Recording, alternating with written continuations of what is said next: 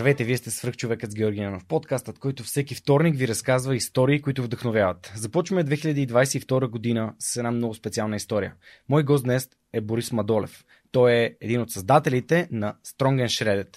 Кои са Strong and Shredded и кой е Борис Мадолев ще разберете малко по-късно, но преди това искам да благодаря на партньорите на подкаста, благодарение на които и този епизод достига до вас. Преминаването на свръхчовекът с Георги Ненов към видео нямаше да бъде възможно без подкрепата на Динафос. Затова с Монката искрено ги препоръчваме като място, на което можеш да намериш продукти и решения за фото, видео, бродкаст и кинооборудване, както за любители, така и за професионалисти. От създаването си през 2003 година екипът на Динафос има една основна ценност – да работи за клиентите и за общността. В техния шоурум или по телефона ще получиш качествена консултация за това как лесно и изгодно да оборудваш твоето студио. Разбери повече на dinafos.bg. Използвай промокод SUPERHUMAN21, за да получиш свръхчовешка отстъпка. Ако развивате стартиращ бизнес, имате нужда от цялостна бизнес стратегия и финансиране за устойчив растеж, Новатор България са хората, които вярвам, че могат да ви помогнат. Основателят на компанията Данил Петков е моят най-добър приятел, моят приятел за цели и моят съветник в бизнес развитието и изграждането на свръхчовекът с Георги Ненов. През едните месеци 100 български компании напълно безплатно ще получат оценка на проектите си, а 10 най-добри от тях ще участват в програма на компанията за набиране на рисков капитал. Победителят в цялата програма ще получи директна инвестиция от Новатор. Присъединете се към компаниите, на които Новатор вече помогна. Това са CloudCard, Recheck, Travel by Electric, ProLaspos и Our Love.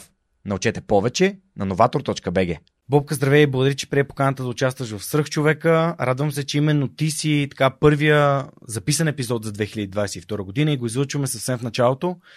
Това има две причини. А, има две причини от, от моя страна. Първо, защото ти си ме чувал много пъти да казвам, че за мен мисията на подкаста е да помага на хората да променят живота си към по-добро или поне на един човек, всеки епизод на поне един човек да живота към по-добро. И ти си един от хората, които с течение на времето са ми изпратили съобщения, сме се свързали, станали сме а, познати и приятели, а, на които подкастът е повлиял по някакъв начин. Това ще го споделим малко по-късно. Второто нещо е, че тази промяна е свързана с физическа трансформация голяма част от хората в края на годината, в началото на новата, си казват, ей, тази година искам да съм по-здрав.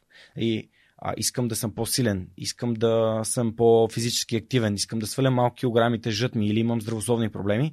И съответно тези две неща много силно наклониха везните именно към теб, защото твоята трансформация е вау, за мен лично. А, и а, нали, естествено физическа, но не само. И това са да, двете основни причини, поради които исках ти да седнеш тук до мен, защото а, от една страна това е моя сбъдната мечта, от, от друга страна това си е твоята сбъдната мечта по твоя собствен път. Абсолютно. Сърдечно ти благодаря. Здравейте, здравейте на твоята аудитория. А, сърдечно благодаря за тази покана. За мен е удоволствие, чест и наистина сбъдната мечта да седа тук, днес, на този стол в неделя и да си приказвам с теб. И да дадем, надявам се, надявам се много стойност на хората, с която да ги вдъхновим. Разкажи ми си няколко думи, кой си ти сега в момента и с какво се занимаваш? С няколко думи просто да кажем, да очертаваме една рамка. Имам два начина, по който мога да ти го разкажа. Един е холивудски, в кавички, другия е по един така по-обикновен, смирен и културен начин. Холивудския може да звучи така. Да, съм създател на определено, а, определена фирма, определено общество, and Shredded, работя с еди колко си а, души, с които променям живота им. А, имаме канал, в който, да кажем, развиваме Развиваме Red Pill тематиката, в която говорим за взаимоотношенията мъже-жени. And Shredded пък е изцяло насочен към това да помага на млади, и не чак толкова млади хора, които искат да променят начина си на хранене, начина си на трениране и въобще начина по който могат да водят живота. Mm. И създаваме нашето невероятно mm. общество. Да, това звучи много напудрено. Много красиво. Но има и друга страна. Аз съм човек, който работи от сутрин от 7 до 11 вечерта по възможност. Опитвам се да помагам на нашите клиенти с всичко, което мога да им дам като знания, мотивация, и целеустремено, за да постигат не само физическо и ментално здраве и ментално развитие. И а, се опитвам да бъда добър баща, добър пример в моето семейство, за да мога да давам и най-доброто от себе си на двамата човека, които много обичам в моя живот и които всъщност ми дават изключителна енергия и мотивация да продължавам да работя, да вървя напред и да се развивам. Това са моята приятелка. Бъдеща съпруга, гарантирам. Защото тя знае, че очаква този пръстен съвсем скоро Ива. И моето прекрасно дете, сина ми Боян. Супер. А, всъщност много е интересна историята, по която се запознахме. А, така ще започнем да прескачаме назад времето, за да създадем контексти на слушателите и зрителите. Имах нужда от, даже наскоро отворих чата, за да видя какво се е случило. А, имах нужда от някаква помощ с, а, в Националната здравноосигурителна каса. Някакъв, някаква декларация, някакъв документ. И Даже не си спомням кой ни свърза и дали ти ми писа, като, като си видял, че имам нужда от това нещо. Мисля, че беше Цвети. Да, може и Цвети Дининска Цвети, да е да, Цвети Дининска. Mm-hmm. Да, точно така мисля, че тя се обърна, ни свърза по някакъв mm-hmm. начин, но реално ти си в моя живот от преди това. Да. Ти присъстваш, ние се познаваме с теб задочно, без ти да ме познаваш. Да, да, това получих като съобщение от теб в един момент, в който стана ясно, нали, че не, не може да ми помогнеш и че Да. нали, няма как, но а, трябва някой на място да отиде.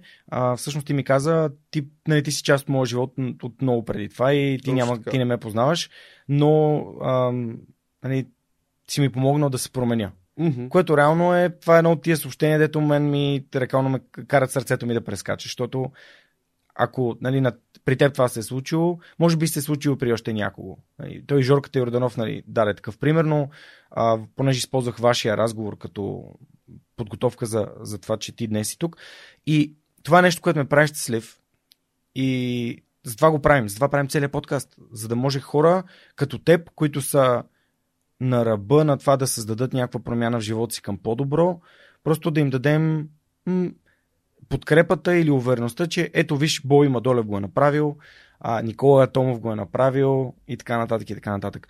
Да, а, от твоята перспектива разкажи ми, моля те, назад във времето, как, как, как се случваше твоя живот, какво- ставаше там, а, нещо за Преди себе си, промяна. преди да, преди да Преди стигнем до, до твоята промяна.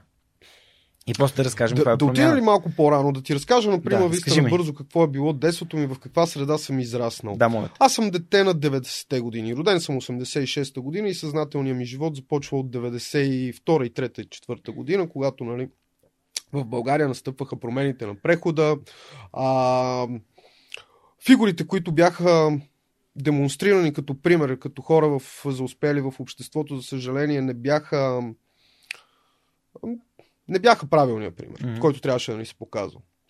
А, живейки в това време, аз израствах в едно семейство, което бих казал, че беше над средната класа в българското общество. Баща ми беше банкер, дядо ми беше а, човек, който е, дядо ми Бог да го прости, неговия баща е човек, който бил свързан с а, социалистическата партия. Да, и като цяло, като човек, който е бил на много висок ръководен Мгм, пост в социалистическата партия, сме се ползвали от някакви видове привилегии, без разбира се аз да усетя тези привилегии в случая, но все пак общ- семейството ми имаше добри възможности. Мгм.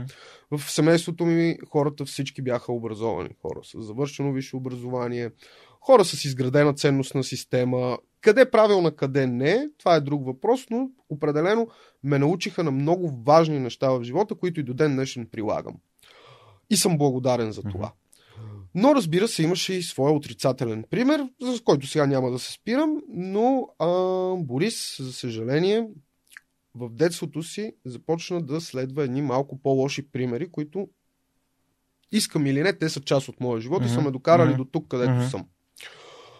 А, за съжаление, това, което отчитам като грешка, може би родителите ми, без да искам по никакъв начин да влизам в ролята на жертва в момента, е, че не успяха да ми покажат защо е важно човек да учи. Защо всъщност успели, успеха трябва да бъде асоцииран с ученето. Не можех да направя тази връзка в съзнанието си.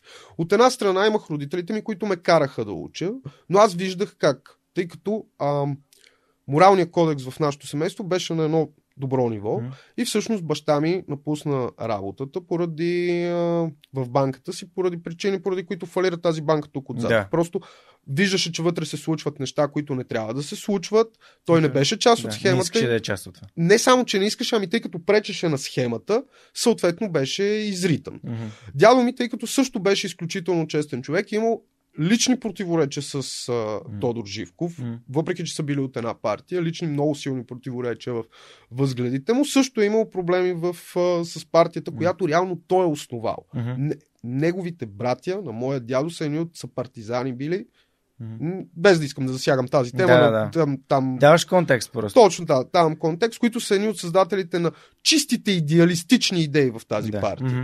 И когато ти виждаш как един човек съсипва това Мгм. нещо, за което твоите роднини, брати са умирали, ти влизаш в противоречие Да. с него. Та именно това доведе до а, така, че 95-та и 6-та година а, ние от една надсредна класа започнахме да преминаваме на едни много по-низки а, социални стъпала в Мгм. а, економическото ни а, състояние на семейно. И съответно, аз не можех да асоциирам по никакъв начин успеха и ученето, тъй като виждах едни образовани хора до мен в моето семейство, като пример, които по никакъв начин обаче вече не мога да нарека успели. Нямахме материални а, придобивки. Аз а, реално виждах как с всяка изминала година всъщност финансовото ни положение става по-лошо и по-лошо. И не можех да разбера защо трябва да уча и да, бъда, да изкарвам добри оценки в училище, след като това по никакъв начин виждах, че няма да ми носи а, Успех. успех в Мгм. живота. Виждах как всъщност са някакви а, така, примери, тогава знаеш мутренските времена. А майка ми се захвана с частен бизнес, а, който беше един от магазин, просто магазин за козметика.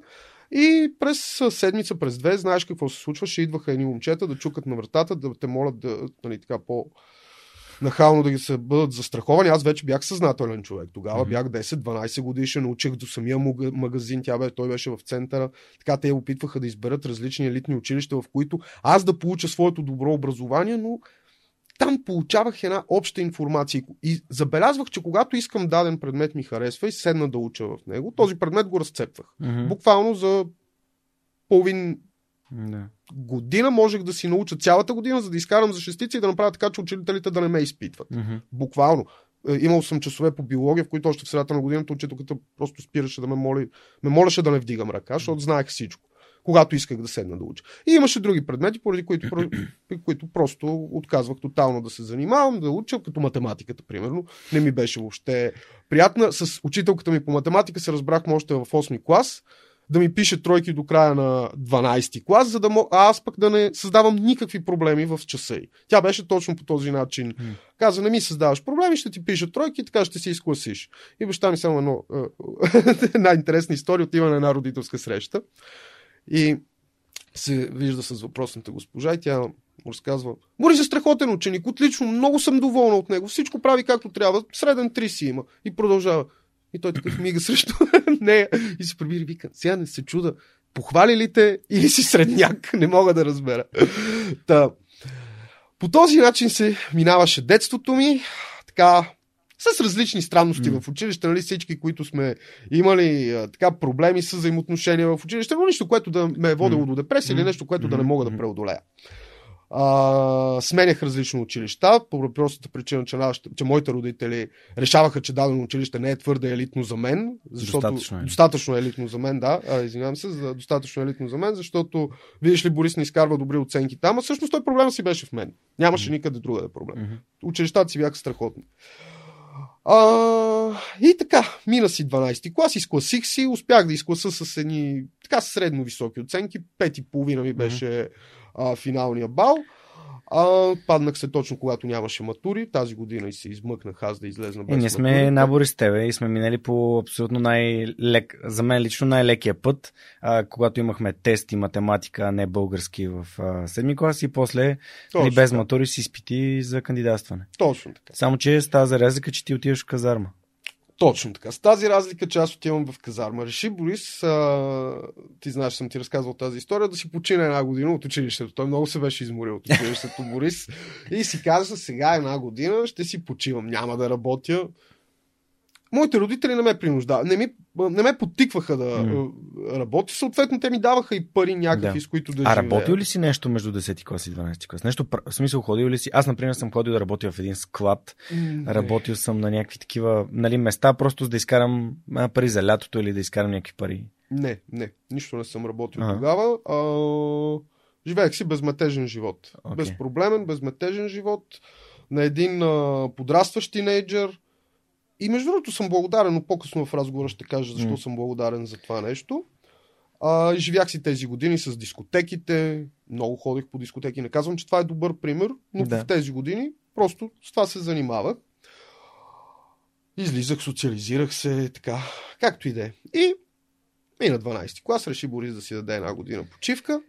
Обаче изведнъж в тази една година почивка започнаха да го получава едни призовчици. Така военните да ходи на различни комисии. И аз виждах от моите приятели, че това се проточва изключително дълго във времето и че много малка е вероятността въобще да попадна на това място. Но един ден просто ми се обадиха и ми казаха, това е последната ти военна комисия, трябва да дойдеш, за да решим къде да те преразпределим и кога ще влезеш в казармата. Изцъклих се, дядо ми биш военен, с връзките. Викам, ай, това е момента. Сега ще му звънна, всичко ще бъде точно. Викам, деди, моля ти се така и така от казармата да ме отървеш. Няма никакви проблеми, дядо, нали? Всичко ще бъде наред. Затваря телефона, на другия ден ми звънат пичовете пак от военната комисия. Здравейте, няма нужда да идвате на тази военна комисия, всичко е преразпределено, вие март. Това беше, да кажем, началото на годината. Okay. Март влизате в казармата, в Шумен да се явите, еди кое си, еди кога си дата на портала. Фук телефона и аз е така. Ама седа, мигам на парцали, нали, това говоря, старите телефони се Да, шайбата, да, да, седа да. си на дивана, тук Да, що да. съм станал от Counter Strike да си подсъкам, нали, съм бил, съм, като съм чул звъненето. И е така очите на палачинка. Аз веднага звъна спешен телефон до дядо дядо ми, до МВР-то. Викам, дядо, какво се случи, нали? Сега трябваше да му отървеш. Е, ти какво искаш, бе, лекенце такова? Вика, влизаш март, излизаш декември, за празниците си си тук. Вика, какъв ти е проблем? Фупи той телефона и аз пак мигам на парцали. Оставаха две-три седмици или там до влизането ми в казармата и аз си викам, край, три седмици живота сега. Да. Трябва тук да се изживее на максимум, разбираш ли? Трябва да събера тия в три седмици, 9 месеца, които ще загубя там. Нищо не помня от тия три седмици. И помня обаче как а, се сутринта баща ми качиме в колата 300 км до Шумен, там колкото е пътя, Малко повече. малко повече, да. Стовариме отпред пред портала, поделението се намираше точно на центъра. И това беше първият момент, в който просто скачи се в колата и си тръгна. И си тръгна. И там бяхме 300 човека пред поделението, всички непознати, от всякакви етноси, от всякакви градове, а, много различни хора, които тук що се запознават, всеки се вижда, гледа така странно различен, нали, с различните си майндсетове, Да. възгледи за живота и така нататък. Оттам те поемат, буквално като овце, ни поемат тези по-старшите офицери или а, сержанти в случая, които бяха. Вкараха ни навътре и оттам първите ми две седмици бяха като на филм. Сега няма смисъл да ти разказвам някакви казармени истории, може би. А, Научи ли нещо в казармата? научих се да изпълнявам. Това е нещото, което се научих да изпълнявам. На, Не ли това е идеята на казармата? Да ти дават заповеди и ти да ги изпълняваш. научих се, знаеш какво? Не само да изпълнявам, а да не мрънкам за нещата, които а, ми се случват в живота и които трябва да направя. Просто там нямаш на кой да мрънкаш. Наистина, там всичко си зависи от теб и нямаш на кой да мрънкаш. В началото се чудахме защо изключително така строго ни държат първите а, 4 седмици. Наистина много строго. Говорят и седат, викат срещу нас. И то не е някакви стари войници. Аз имах късмета да бъда школник, което означаваше, че ще съм в а, среда, в която нямам стари войници. Тоест всички около мен бяха новообранци и вече имахме сержанти, които да ни ръководят съответно занятия и така нататък. Защото ние трябваше да бъдем а, нещо като командири на отделение, А, когато ни разпределят по бойните поделения, защото 3 месеца имаш обучителен период и след това 6 месеца отиваш Това е някаква обща бойните- казарма. точно така, да. 6 месеца отиваш в бойно поделение, но имаше хора, които директно влизат, повечето хора всъщност, влизат в бойно поделение и там вече си имат стари войници, имат си всичко. А аз Мгм. трябваше да се уча 3 месеца, за да отида в това бойно поделение, да им бъда нещо като, защото станах ефрейтор, Да. и да им бъда нещо като началник, не нещо, а точно така се водеше, началник на отделение. Та това беше голямата помощ, която дядо ми ми беше осигурил. Да влезна което го разбрах по-късно. Мгм. Да не съм в среда с стари войници, а да съм с среда само с а, много по-лека среда всъщност, с хора, които са същите Мгм. като мен, да се обучавам да бъда с един чин над другите, когато отида в бойното поделение и там реално да имам дори някакви привилегии. Всъщност старите войници вече там ми бяха подчинени. Е, това беше неговата намеса, което беше много голямо нещо. Което Кога го даде- разбра това? Разбрах го в края на моята казарма, горе-долу. Тогава го разбрах това нещо.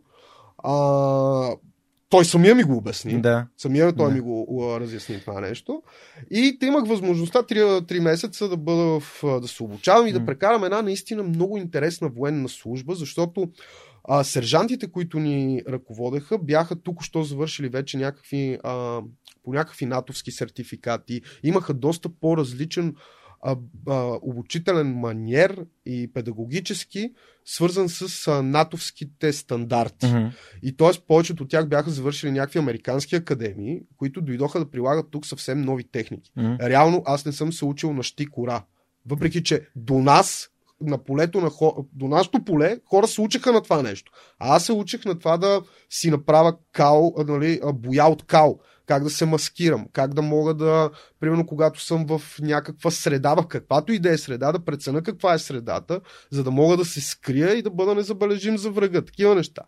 А, примерно, буквално съм бил 4 часа в а, една локва да лежа, целият покрит с слама, с снайпера, седиш, той е маскиран с кора от дърво и е такива неща, които са много по-интересни, отколкото да седиш и да копаеш някакво коп и да учиш военна тактика от а, 46-та година, да кажем. Да. И а, тъм смея да кажа, казармата беше интересна. да. От, това, от тази гледна точка. Физически? Физически а, ми беше доста трудно в началото, въпреки че трябва да кажа, че аз винаги съм бил силен човек. Мгм. Въпреки, че тогава аз все още не бях в толкова наднормено тегло. В казармата съм бил някъде около 85-90 кг, което за един 75 ръст не е чак толкова дебел.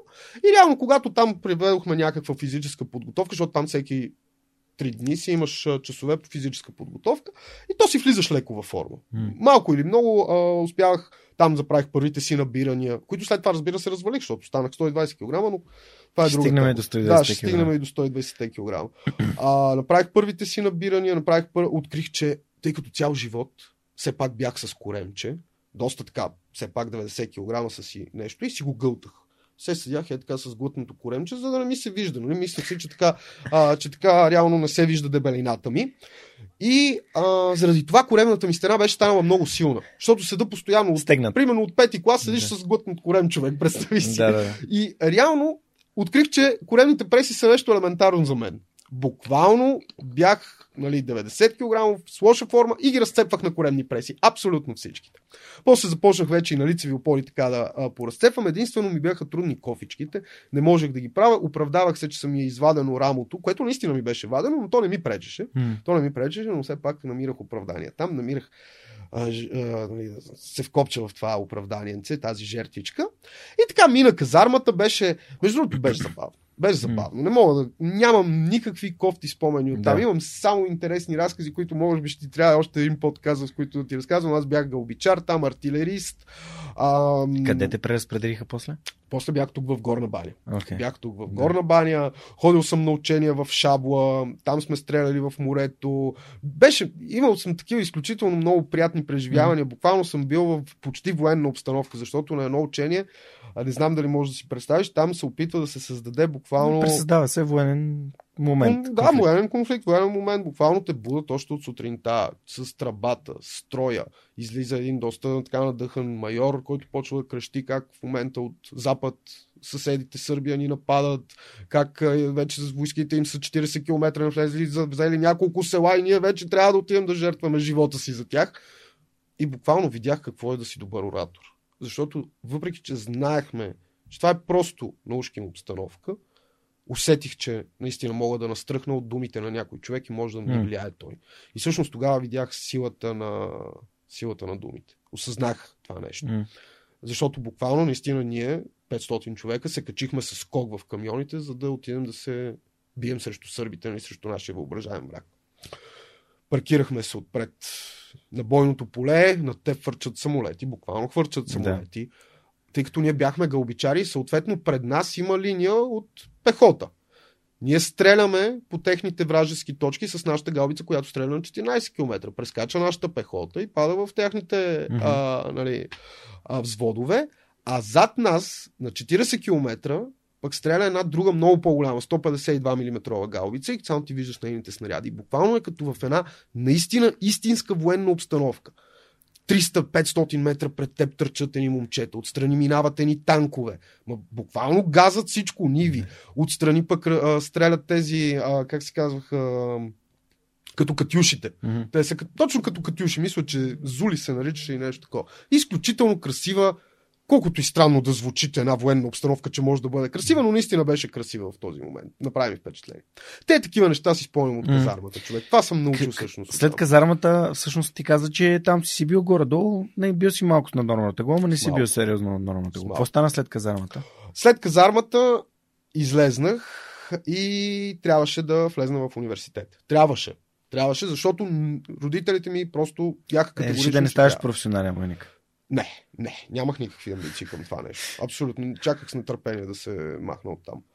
Нямах никакви амбиции към професионалната армия, макар и да се опитваха да ме зарибат, но м- не успях да влезна в университет. Опитах се два пъти. А, по никакъв начин не отдадох от времето и от труда си а, за... Говоря като качество. Учих се, учих, но учих с абсолютното нежелание и абсолютното... Тоест отпада си от университета. Отпадах от университета. Да, не, че не са те приемали. Точно, точно не си ме да. приемаха на изпитите. Нямах, а, окей, не те приемаха на изпитите. Да, на изпитите не ме приемаха, разбираш, да. просто изкарвах ниски оценки, да. баба не ми стигаше и два пъти не ме приеха в университета на изпитите. А къде?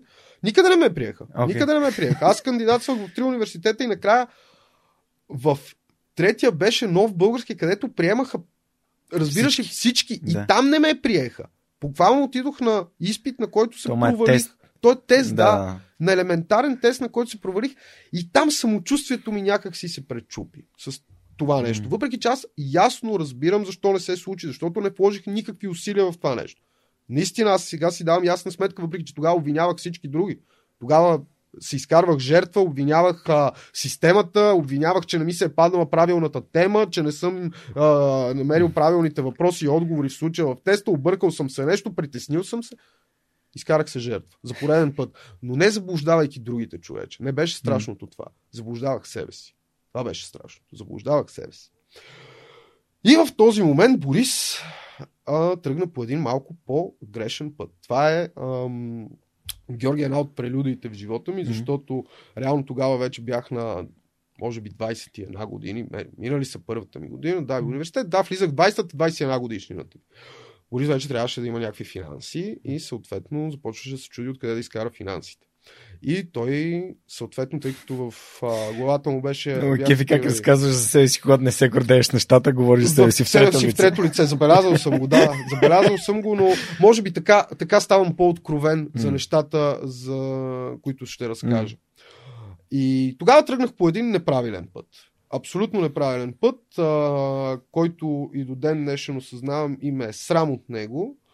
А, по неправилен път, в който мога да кажа, че съм вървял по ръба на закона. Буквално по ръба mm. на закона и единствено благодарение на м- невероятно силния ми инстинкт за самосъхранение успях да се измъкна, както се казва, мокър, а, такъв сух от дъжда. А, Ами, стана това, че Борис реши, че може да продава наркотици. Човек, mm-hmm. абсолютно сериозно ти го казвам. Борис реши, че може да продава наркотици, тъй като му се виждаше изключително хайде да видим. Виждаше ми се изключително глупаво да чакам хората да идват да си взимат а, наркотиците от мен. Е много по-лесно да ги събирам на куп, за да си ги взимат. И реших, че най-лесният начин това да се случва е като си правим партията. Хаос техно партията. И така също времено създадохме нашата организация, която тогава беше, наричаше се Технофирм. И започнахме да създаваме партията, което беше с ясната цел, че можем да си продаваме стоката, нали, съответно там. И... Да, това е абсолютната истина. Обаче те партии се оказаха доста по-печеливши изведнъж в даден момент. Много по-печеливши. И това всъщност беше първото ми предприемачество. В този момент аз осъзнах, че мога да всъщност да имам законен бизнес, защото да правиш партията, да каниш диджей, да организираш а, такива събития е нещо абсолютно законно. И може да изкарваш много повече пари от това нещо, отколкото от а, бизнес, който си залагаш главата. Въпреки, че Георги и там съм имал строги, морални, ценности, които никога не съм прескачал. Mm. Никога не съм прескачал, наистина. Винаги съм бил от хората, които съм а, смятал, че трябва във всеки един бизнес да има някакъв морал и да има някакви. Нали, граници, в които не можеш да прескачаш. Примерно едно от границите тогава, не знам дали знаеш, а, изключително много мутрите налагаха някакви глоби такива, не знам по, по това време. Не, аз а, е, за мутрите по принцип не съм се интересувал много, обаче миналата година, в края на 2021, изслушах на Надя Чулакова Живей бързо, mm-hmm. историите на Васил и Георги Илиеви и всъщност вътре голяма част от парчетата, които са ми липсвали и съм нямал този контекст, защото аз обратното на те бях mm-hmm. много учещ, само високи оценки, а, никакви такива лоши навици нямах, дори не пушех. Нали, аз просто обичах да спортувам и да си уча уроците и даже моите приятели до ден днешен имат а, такива забавни истории от типа на а, колко пъти в годината виждаме Гошко с блока, е такива неща.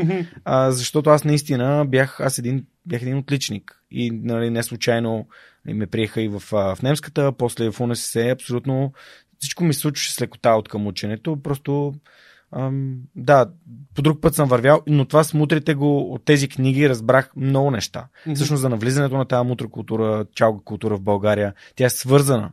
А, това с а, жените, с а, топ визията, с, с силикона, с а, а, скъпите коли и, и това е започнало с един червен голф. Разбираш ли? Mm-hmm. 90-те години.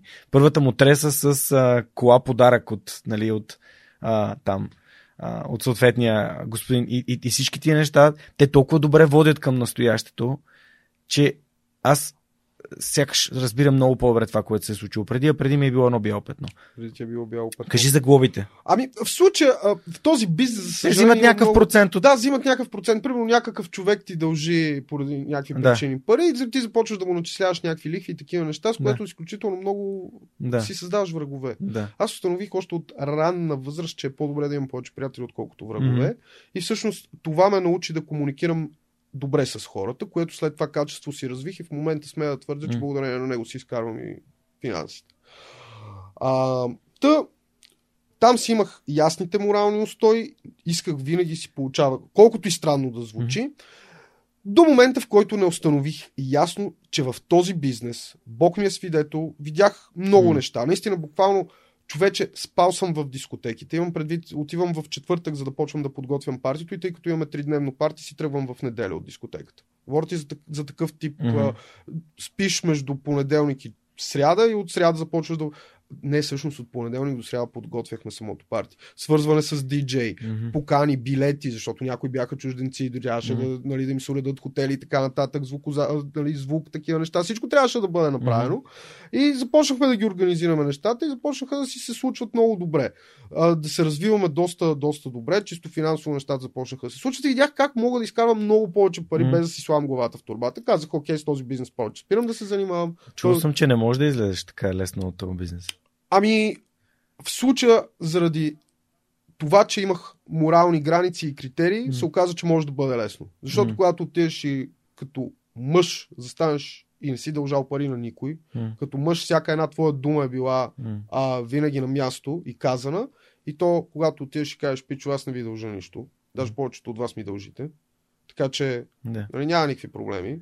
Да, няма никакви проблеми, Борка. Окей. Okay. И така се случиха да. нещата. Буквално наистина така се случиха нещата, защото в този бизнес а, финансовете как да го кажа, зависимости са най- така взаимосвързани. Mm-hmm. И когато ги няма, те няма с какво да те задържат. Mm-hmm.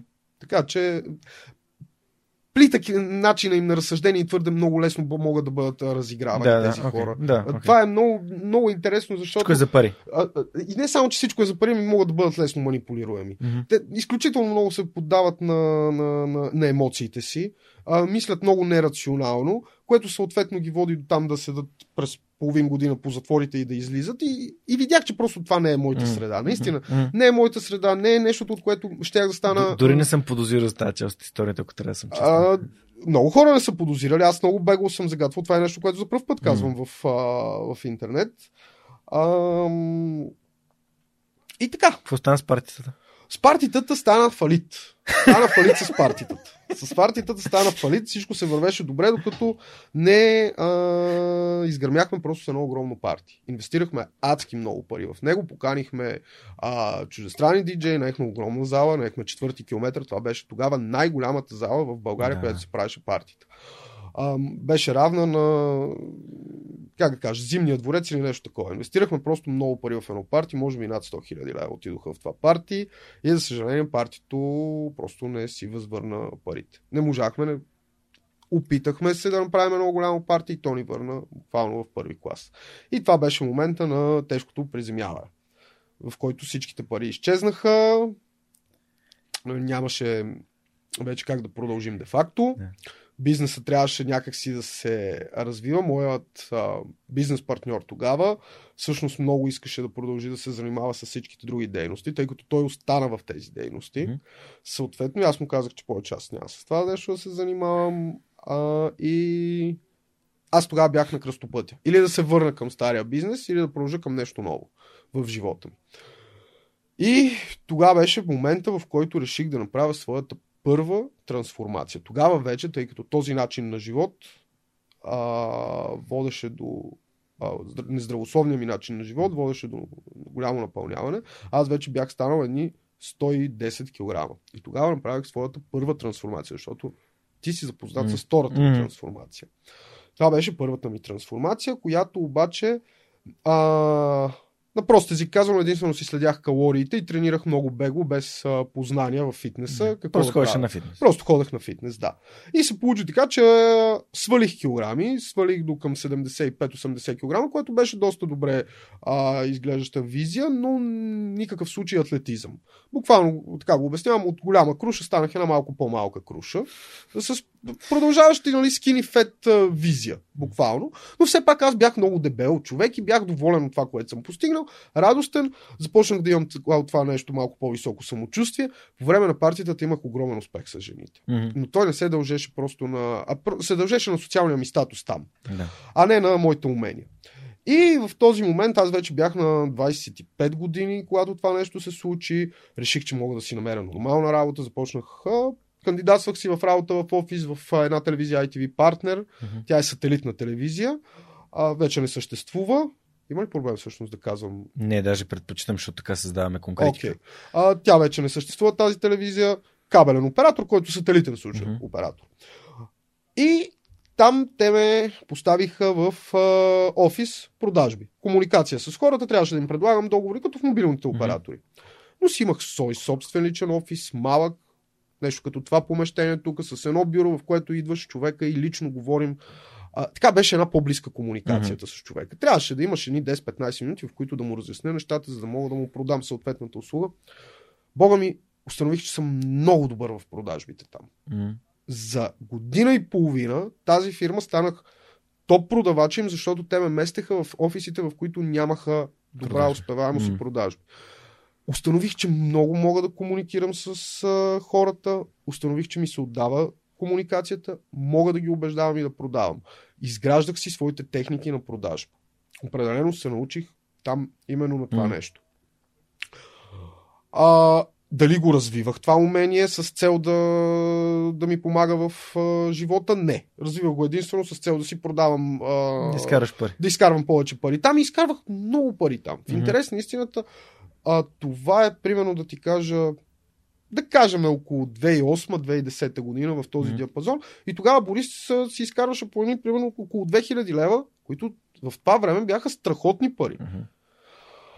А, но тогава не спестявах. Това беше нали, на 26 години си представяш, без висше образование, работеща работа, която сега разбирам, че може всеки втори да работи, нали, но тогава смятах, че съм нали, топ продавача на ITV партнер. А, и съответно имах някакво самочувствие, нямах амбиции, парите ми стигаха, което някакъв перфектното блато за, за залиняване, за, да, за тинясване. В което си имаш финансите, нямаш амбициите, живота е прекрасен, цъкаш си на PlayStation, излизаш с различни момичета, защото ти вече си в някаква по-добра форма, самочувствието ти е малко по-високо и започваш да градиш своите връзки в живота. Mm-hmm. И съм сигурен, че това всичкото, което го разказвам, mm-hmm. много от хората ще се припознаят в него. Абсолютно сигурен съм, че тази история, макар и да с различните да. детайли. Аз нали, мога там да ти кажа за един така... човек, който се препознава в нея.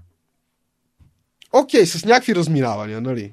Виждам, че а, извинявай, Цецо. Цецо, Цецо, извинявай, той се припознава. И съм абсолютно сигурен, че в момента над 80%, защото децата на 90-те сме живяли по този начин. Mm-hmm. Ние го изживяхме това и аз не съм живял в някаква среда, там в някаква саксия, в която, о, видиш ли, само в надежда се случваха такива работи. Не, случваха се и в Разсадника, и в Люлин, и в а, Лозенец, и във Варна. Mm-hmm. Се случваха същите тия тъпоти.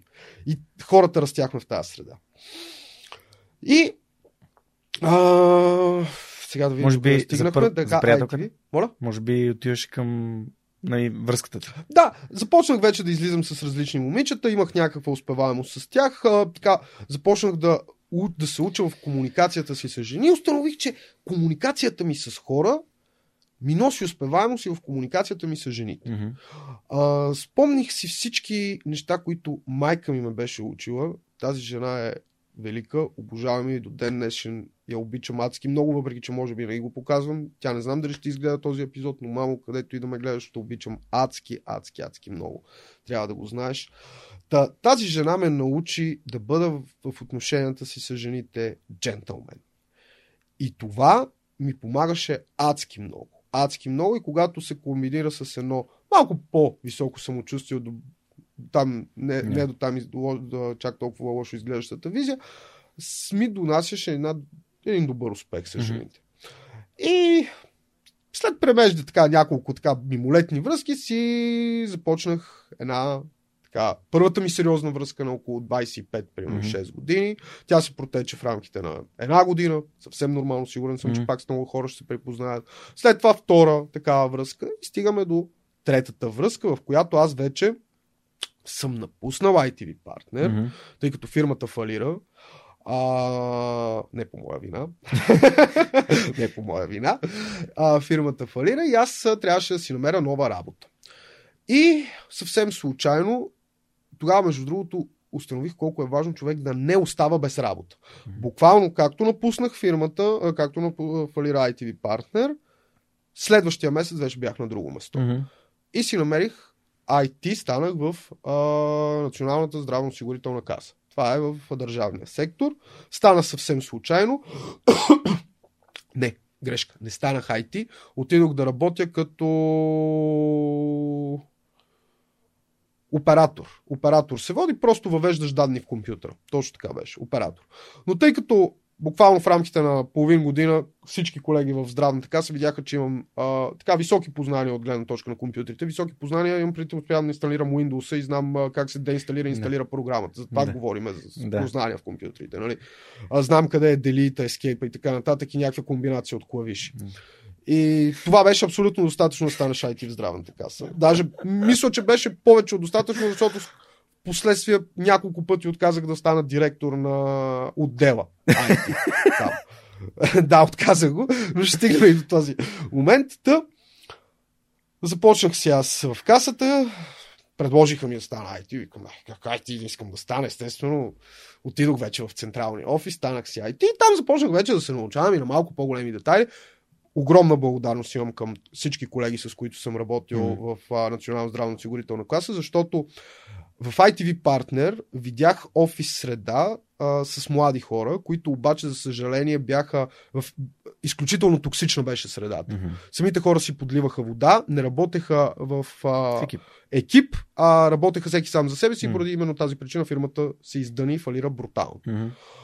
А в касата видях обратното. Значи, тук трябва да кажа, че има много насъдено грешно мнение от българското общество за българската администрация. Mm.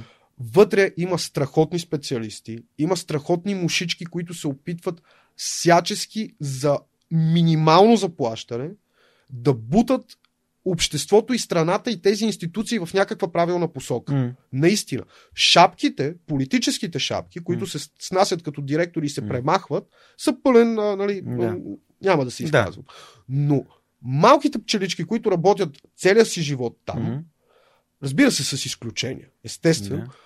Но има хора, които са достойни за уважение, които им показаха там как е, какво е да работиш в екип, какво е взаимопомощ, какво е да не криеш своите знания, какво е да, даже когато имаш нужда от помощ и Да те е срам да си я поискаш, да дойдат и да ти кажат, ние виждаме, че имаш тази нужда от помощ, ела, ще те научим, ще ти покажем, ще те заведем. И видях този начин на работа. Видях го с едни хора, които бяха на 50-60 години пред пенсионна възраст, но ми хареса. Хареса М. ми това, този, тази екипност, това общество. Естествено, видях и другия пример, който, нали, аз съм тук, нали, ти ме лъжеш, че ми плащаш, аз те лъжа, че ми Че ти работя. работя. Да. Видях го и това и видях разликата чисто а, емоционално как двата типа хора, едните, които просто лъжат, Мгм. не са щастливи, и другите, които работят за ниска заплата, но работят с цялия си ентусиазъм и труд, който могат да вложат, са наистина щастливи и Мгм. удовлетворени от това, което правят. И в този момент една, имах една хубава връзка, прекрасна. В този момент аз се осъзнах, че трябва да започна да уча в университет, за да мога да повиша квалификацията си, за да мога да повиша а, чисто финансовите параметри на взаимоотношенията Мгм. с работодателя, който имам, и за да мога да се издигам в работата си.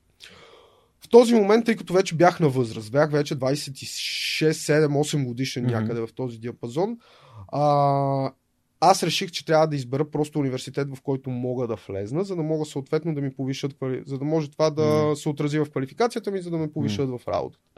Тогава избрах съвсем случайно. Стана библиотекарския, стегнах се в рамките на половин година да седна, да науча изпитите, изубрих всичко, приехаме с пълно отличие в библиотекарския на двата изпита, си ги взех перфектно, записах а, библиотекознание и библиография, което беше просто специалност, която ми трябваше, за да ми повишат квалификацията отново. Ходех си на университет задочно, учих си нещата, реших да се отдам на това време, а, докато работех паралелно Мгм. в касата и учих, имах тази възможност, реших да се отдам на университета. Казах си, Борис, изпуснал си ги тия години. Пич, така и така, искаш по някакъв начин. Вече бях почнал тръгнал към някакво личностно развитие в Мгм. случая. А, дай си време, запознай се с хората, Мгм. виж какво могат да ти дадат преподавателите, слушай в тия часове, бе, виж какво да, да, Да, да учиш. си- да, да си студент. Да, да си студент, виж какво е да си студент, макар и задочно. През вече започна да ми харесва. Академичната обстановка, включвах се в различни проекти, самоинициативно. А, учихме, започнах да уча за книгата. Приятел, аз не четях книги. Аз това за мен беше пълна глупост някой да седне да почне да ми обяснява, че трябва да се четат книги. Имах периоди в училище, в така, примерно в вакансии, нещо, в които трябва да четеш задължителна литература и тя примерно те грабва за една, за две, за три книги. Но никога задълбочено не съм сядал да изучавам някаква литература. Странно, обожавах Шекспир. Много Да. странно. Няко... Хората не го разбират. Аз го обожавах в а, училище. Не знам поради каква причина. Това си го четях с удоволствие, но нищо друго. Примерно от другата задължителна литература. И в този момент аз попаднах в а, университета, в специалност, в която не разглеждаш книгата само като информационен носител, а вече разглеждаш като обект.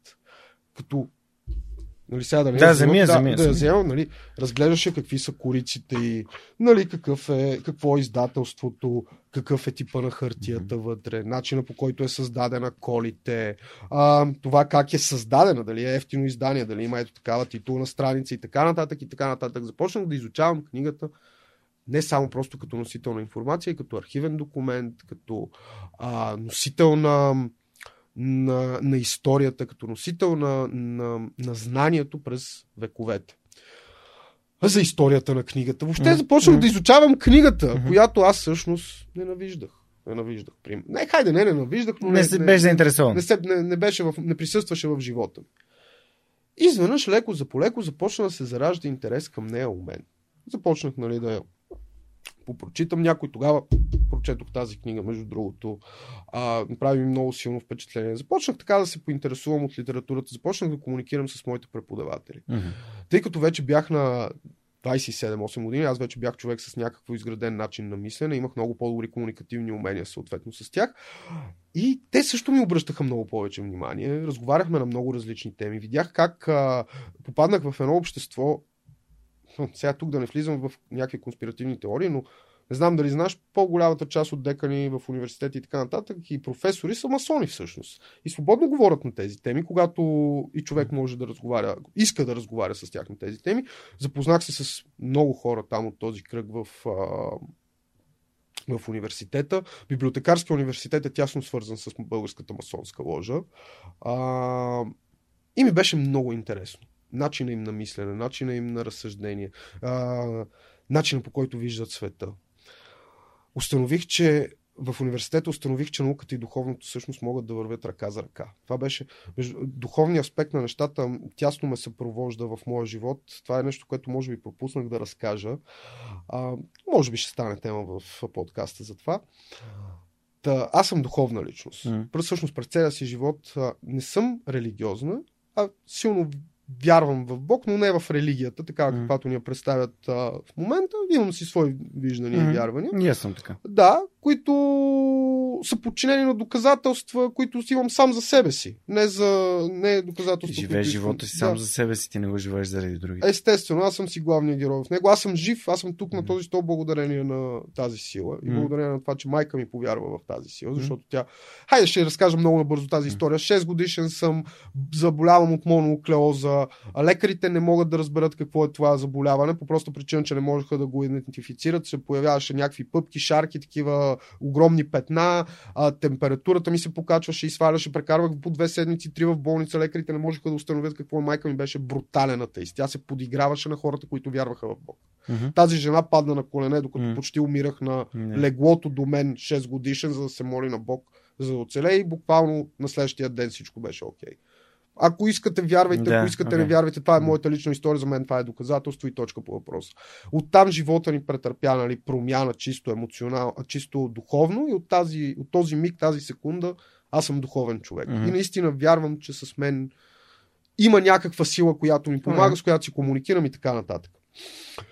Та, в университета изведнъж видях, че много академични личности, mm-hmm. мастити професори и професорки, всъщност също вярват, изповядват тази духовна сила и не просто го крият, ами свободно разговарят за това нещо с мен. Не, че не го крият, ами да, не, че, да, да. не, че не го крият, ами просто свободно разговарят с мен на тази тематика. Обсъждаме я, изслушват ме, взимат моето мнение под въпрос, разсъждаваме над него. И ми беше изключително приятна цялата тази обстановка. Всичко вървеше чудесно. И обаче Борис не се гриеше за здравето си. Хапвах си, продължавах да си хапвам така вредна храна. Бях их вече с повишената квалификация, завърших университета, отличи отново. А веднага ме направиха, ме повишиха в работата ми, започнах да взимам доста по-добри пари от това нещо, съответно. Отговорностите ми станаха малко по-големи, а парите ми се увеличиха многократно повече, mm-hmm. което беше и целта в случая. И отново бях в една комфортна среда прекрасна среда. Имах връзка, много, в която аз бях по-обичания, аз mm-hmm. бях водещия. Имах връзка, в която се чувствах добре. Слагам го в кавички, защото ясно знаех, че с това момиче нещата няма да се получат от ден пети, mm-hmm. в който сме с връзка. Mm-hmm. И потисках вътрешния си глас, и го, който крещеше вътре. Бори се, твоето място не е тук. Защото mm-hmm аз се пренесох да живея в тях, което беше в един град Елин Пелин, тук mm-hmm. в София, а, в една обстановка, която не ми подхождаше, в място, където не ми подхождаше да живея, в, в ам, семейство, което не ми подхождаше mm-hmm. да живея, начина ми на различие, на хранене, на всичко беше коренно различен. И въпреки това аз потиснах този глас и се подведох по всички техни а, а, а, нали, системи и начини, които са изградили живота си. Mm-hmm. И буквално се влях в техния живот, в тяхното семейство. Като една Ставаш вода се разлях. Да, като станах абсолютно една част от средата. Влезнах дълбоко в моята комфортна зона. Много дълбоко се вкорених в комфортната си зона. Имах изградена а, страхотна рутина. И тя беше сутрин да успея да се завлека до работа там да успея да, а, се, да избутам работния ден, да се пребера в къщи, да седна до жена си и mm. да пием по една ракия, да пуша една трева и да подсъкам на PlayStation. Беше невероятна рутина, с която буквално със всеки един ден аз вътрешния ми глас крещеше. Той просто ме... Буквално човек не мога да ти опише, той като с нож ме дереше. Mm-hmm. И аз го потисках с алкохол и трева. Буквално с алкохол и трева, защото си казвах, това е нормалният живот, Борисе. Имаш всичко, което Нормалните хора мечтаят. Добра връзка, добра работа, безметежен живот. PlayStation. PlayStation. Постигал си го. Какво повече искаш от този живот? Раят на земята. Раят на земята. Обаче вътрешно крещи. Вътрешно крещи. Физическата ми форма стана потрясаваща, приятели. От 75 кг мъж, млад мъж, станах на 29 години чичко. 115 кг чичак. И си спомням как отидохме на... А, сутринта трябваше да отида да си купа кафе, защото нямахме кафе машина в къщата. Кафето беше в магазинче, кварт... mm. такова малко магазинче, хипермаркетче. Чаках си за кафенцето и една майка каза на детето си, мръдни се да не бутнеш чичкото или нещо такова. Това ме събуди човек. Това беше думата, която майката, обръщението към детето, беше думата, която накара зениците ми да се свият и да изпружинират силно 20 пъти в очните ми ябълки. Взех си кафенцето, отидох си в а, къщата, погледнах се, съблекох се къси панталонки, погледнах се пред огледалото и видях един космат чичко. Беше наистина един космат, неподдържан, брадясъл, а, IT сектора, знаеш какви коси, какви коси се пускат от време на време. Неугледен чичко. И се загледах. И се загледах и викам, Борис, това ли искаш? Живееш в... Не, не искам да обиждам семейството на моята бивша приятелка, но тя това много добре го знае. Нямаха такива, как да се изразя по-деликатно, житейски навици, които много ме дразиха, нали? много разхвърляно, много неподредено, mm-hmm. изключително мръсен двор и така нататък. Просто една много а, тягостна обстановка за живот и аз вече, бях се слял вече с тази тягостна обстановка и приличах на тази тягостна обстановка. Mm-hmm. А, аз вече не се съпротивлявах срещу нея.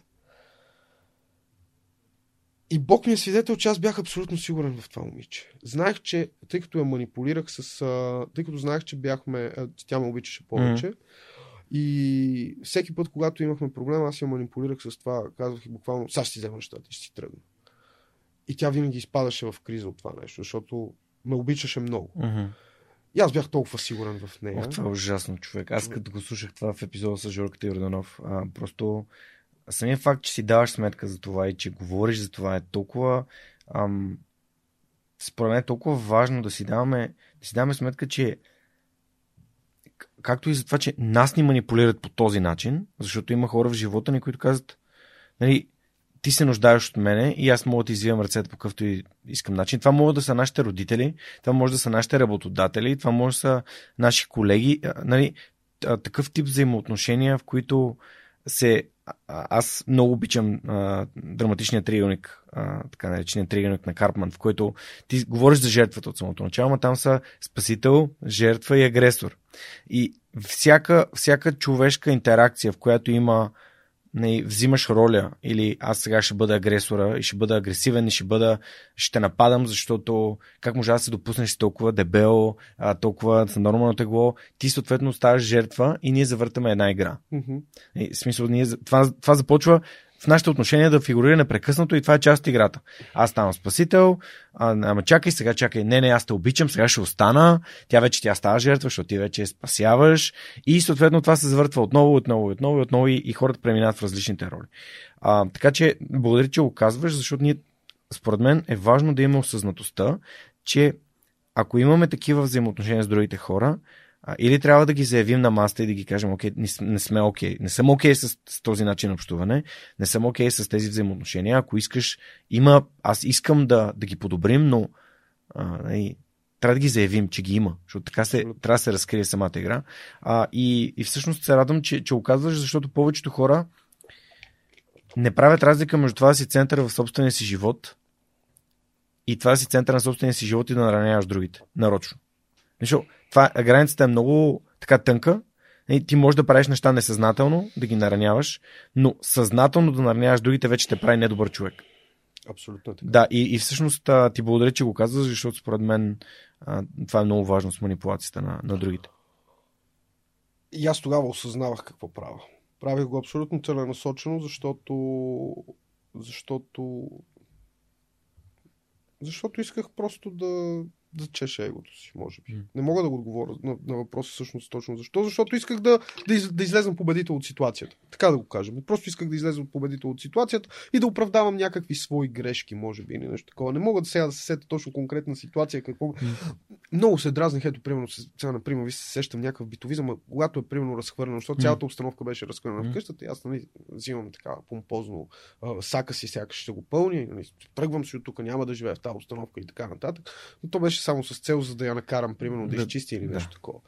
А, супер плоско е, супер в момента ме е срам от тези да, си постъпки. Не се гордееш. Не се гордея с тях, но те са част от моя живот. Mm. И са а, стъпала, по които съм извървял своя път, за да стигна до тук, а Бога ми сега съм много щастлив. Mm. Но това ще стигнем и до, до тази точка. Обаче съм направил правилния избор с тази жена. Знаеш ли, едно от нещата, на които ме научи майка ми в живота ми, което ми е носило огромен бонус с жените, никога да не говоря лошо за моите бивши половинки, защото винаги съм смятал, че това означава да плюя върху избора, който съм направил, съответно върху, върху себе си. Така че, когато съм показал такъв тип отношение към жените, това ми е носило огромни плюсове. Когато някоя жена е искала да разговаря. Нали, говорили сме за бившите ми връзки. Аз никога не съм подхождал към бившите ми връзки с нещо като лошо или което е било загуба на време. Казвал съм, че винаги съм изличал максимум от тях, винаги съм бил благодарен. И то е наистина така. Аз не, не лъжа за това нещо. И това е било огромен бонус. Това е готин подход. Аз искам да ти кажа, че ако нямаше моите връзки в живота ми преди Неда, нали, нямаше да има и Неда. И това си го спомням, може би, един от първите такива сериозни разговори, които сме водили с нея, в който си лежим и си говорим за, за нещата и аз винаги съм така съм се чувствал малко ли много нещастен от, от ревността, защото съм свръхсоциален.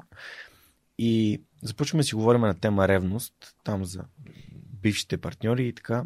И тя каза нещо, което никой няма да забравя, защото то ме убеди колко, колко подходящ човек е не да за мен. То беше всеки един човек, с който сме били, ни е създавал да бъдем хората, които сме в този конкретен момент, в който сме срещнали. Или ни е помагал да се променим към това да бъдем човек, който сме сега. И аз супер много вярвам в това. Дори а, много интересно 2022 година, като започна преди 10 на дни, и аз пуснах едно видео, поздравче към общността на свръхчовекът, в което им казах, нека да благодарим на уроците на 2021, нека да ги потърсим и да видим какво сме научили от тях, какво сме научили от трудните ситуации, предизвикателствата, а, тежките, гадните моменти, за да може 2022 да ги, тези неща да ги превърнем в, в уроци и те да ни помогнат да, да бъдем много по-добра година. Така че то това нещо въжи във всяко едно отношение, което имаме. Какво сме научили от първата си работа, от и така нататък. Това е, това е еволюцията. Непрекъснато търсиш уроци, за да прогресираш. Така че ти благодаря, че го казваш. А, точно така. Наистина, постоянно търсим уроци, за да прогресираме. Друг е, нали, въпросът дали всеки път виждаме уроците, които живота ни дава. Но осъзнатостта, че ги има и че можем да ги търсим е първото нещо. Така е. Иначе винаги можем да сме жертви и да казваме на мен това ми се случи. Така е, безспорно, безспорно е така. Ей, Георги, колко ми е приятно да си говоря с теб. Ако знаеш, наистина, може би няма да ни стигне 7 часа карта, не знам. Има 7 не часа запис. Наистина, а, ще бъде, ще, наслаждавам се на този подкаст. Благодаря ти. Благодаря ти за това, за тази покана сърдечно. А ти сега отиваш към най-интересното. Така че... Ами надявам се, надявам се, наистина, честно казвам, хора, обръщам се сега и към вас. От все сърце се надявам да извлечете полуките, да извлечете да вземете моите грешки предвид, да не ги прилагате и ако може по някакъв начин от мой опит да извлечете позитив във вашето ежедневие, който да приложите веднага. Веднага! Направете го yeah. и съм сигурен, че, че ще си изградим така нашето малко мини българско общество, защото той има нужда. Но както и да е, ще стигнем и до тези вдъхновяващи моменти. Та, това момиче, защо се оказа правилен избор в живота ми? Защото тя събра смелост, въпреки всичките тези 4 години, на изключително дадена обич към мен.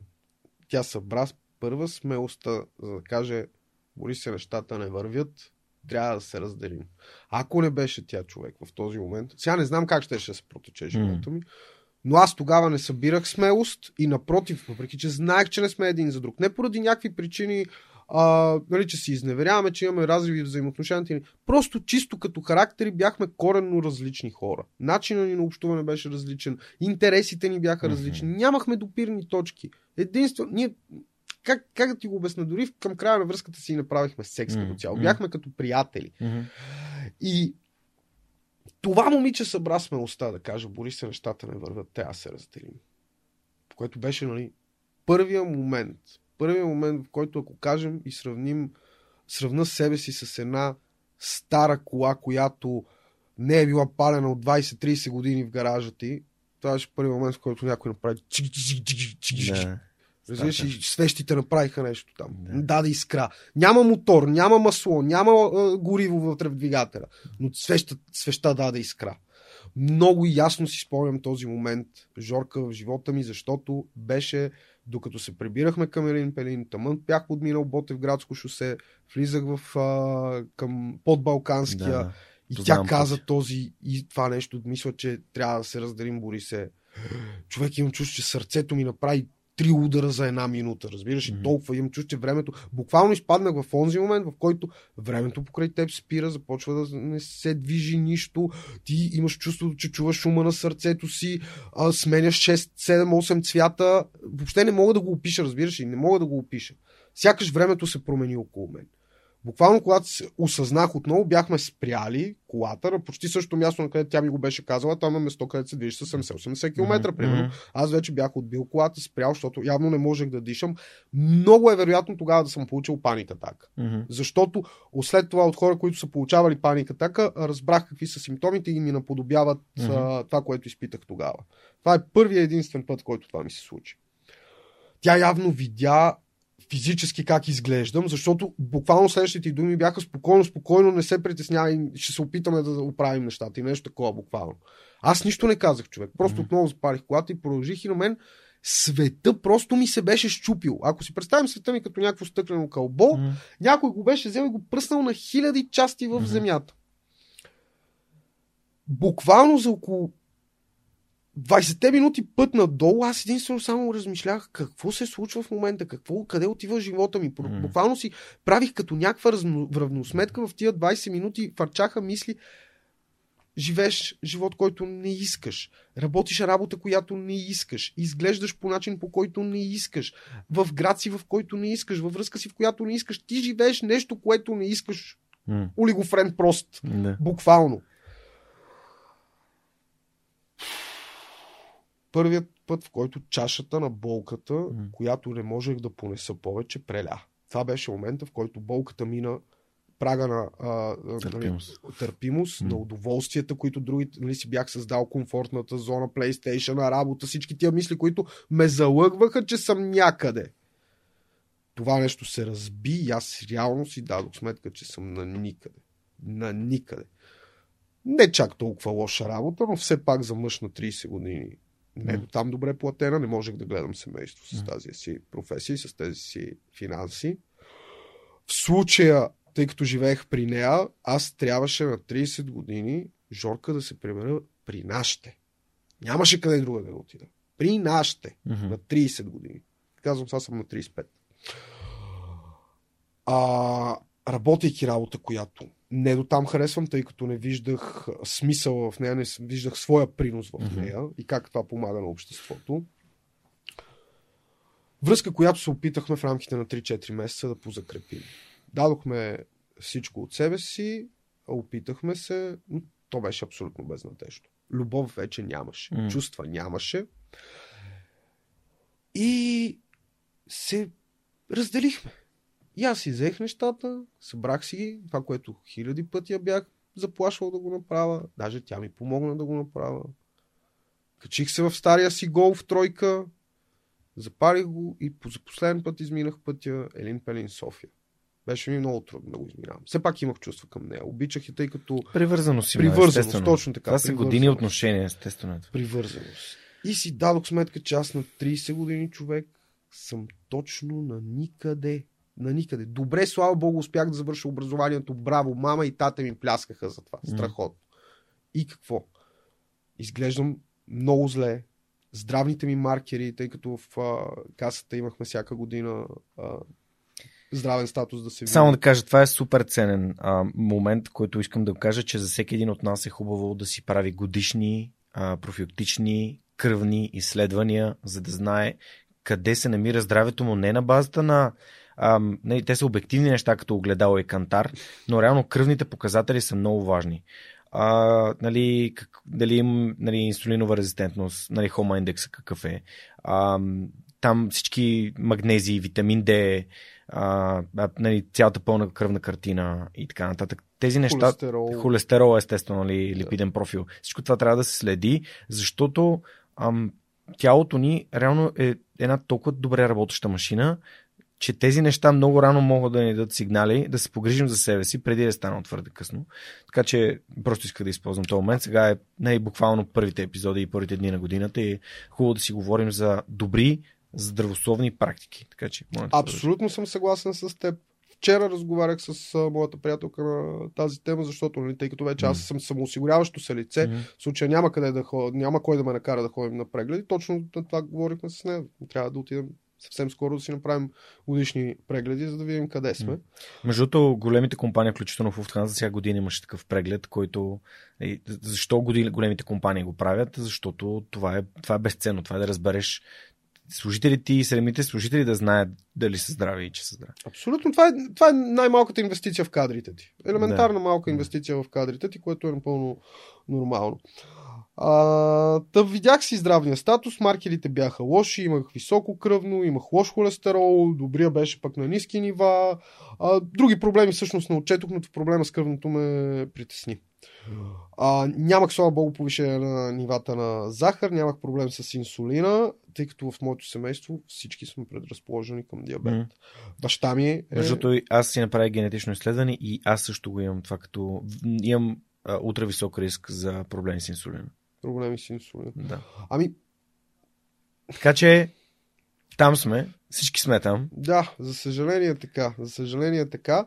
Аз не съм си правил такъв тип изследване, М. но просто и баща ми е с диабет, и дядо ми, Бог да го прости, беше с диабет. А, те са с диабет тип 2, а, което е именно Захарен диабет. захарния диабет, да. Та, видях си тези здравни маркери, видях а, състоянието, в което се намирам, прибрах се при мама и тате, прибрах си се в свобода, в моят квартал, в старата ми стая, в детската На ми свобода. стая. В детската ми стая, човек. Влезнах, свърлих си сака в детската стая, легнах на леглото, което бях ме купили преди 10 години, с може би първите ми там някакви изкарани пари. И си казах, човек, това трябва да приключи. Трябва да смениш изцяло начина си на живот. Сега, сега точно в момента, даже и вчера се опитвах да се сета чисто хронологично как се случи срещата ми с твоя подкаст. Дали се случи преди моята а, палатка, за която сега ще разкажа, или след нея, не мога да си спомня. Mm. Просто наистина не мога да си спомня как се случи. Все пак мисля, че подкаста се случи след нея. Та. Ясно осъзнах, че аз трябва да претърпя момент на катарсис. Аз вече бях в този момент, Мгм. но трябва да имам момент, в който да седна и да помисля. Да остана саме с мислите си, извън родителите ми, извън приятелите ми, тъй като веднага а, знаеш приятелите, като скъсаш с гадже, здрасти Борка, така и така, дай пак да се видим, да излеземе, върна контактите си в квартала, набързо да по нали, съответно да размъгля мозъка си от тези неприятни мисли, които ме бяха обзели. Но реших, че трябва да си дам време със себе си. Имаме една прекрасно, прекрасно место на една виличка на Безден. Съвсем... Самото место е много красиво. Буквално се намира на брега на един язовир. С много голяма просторна гледка. Обожавам простора. Обожавам да гледам простор. Ам, и отидох там. Времето се случи да бъде едно тягостно, дъждовно и въпреки това там пак е много красиво, когато дори вали. Къщата не става вилата, не става за живеене. Там не можеш да прекараш, да, да нощуваш. Съответно трябваше да спа на палатка в двора. Нямах друг начин. Бях с моето куче, с бившата ми приятелка Боряна си бяхме взели общо куче, което много обичахме и двамата, не можехме да разделим и тъй като не можехме да разделим, си бяхме разбрали един месец при нея, един месец при мене. Е, Много страдаше животинката от това нещо, да. съответно, а, но ние задоволявахме нашите егаса, за да прекарваме време с него и това беше моя месец. И двамата с него си седнахме в палатката и започнах да размишлявам над живота си. Дадох си три дни в тази палатка. Три дни, човек. Три дни катарзис, а, плакане, сълзи. Да. Да, разбира се, трябваше да прочиста душата си. Разходки около езерото, наслаждаване на простора, разсъждаване върху това какво се случи, анализ на последните 30 години от моя живот. М. Пълен анализ си само направих.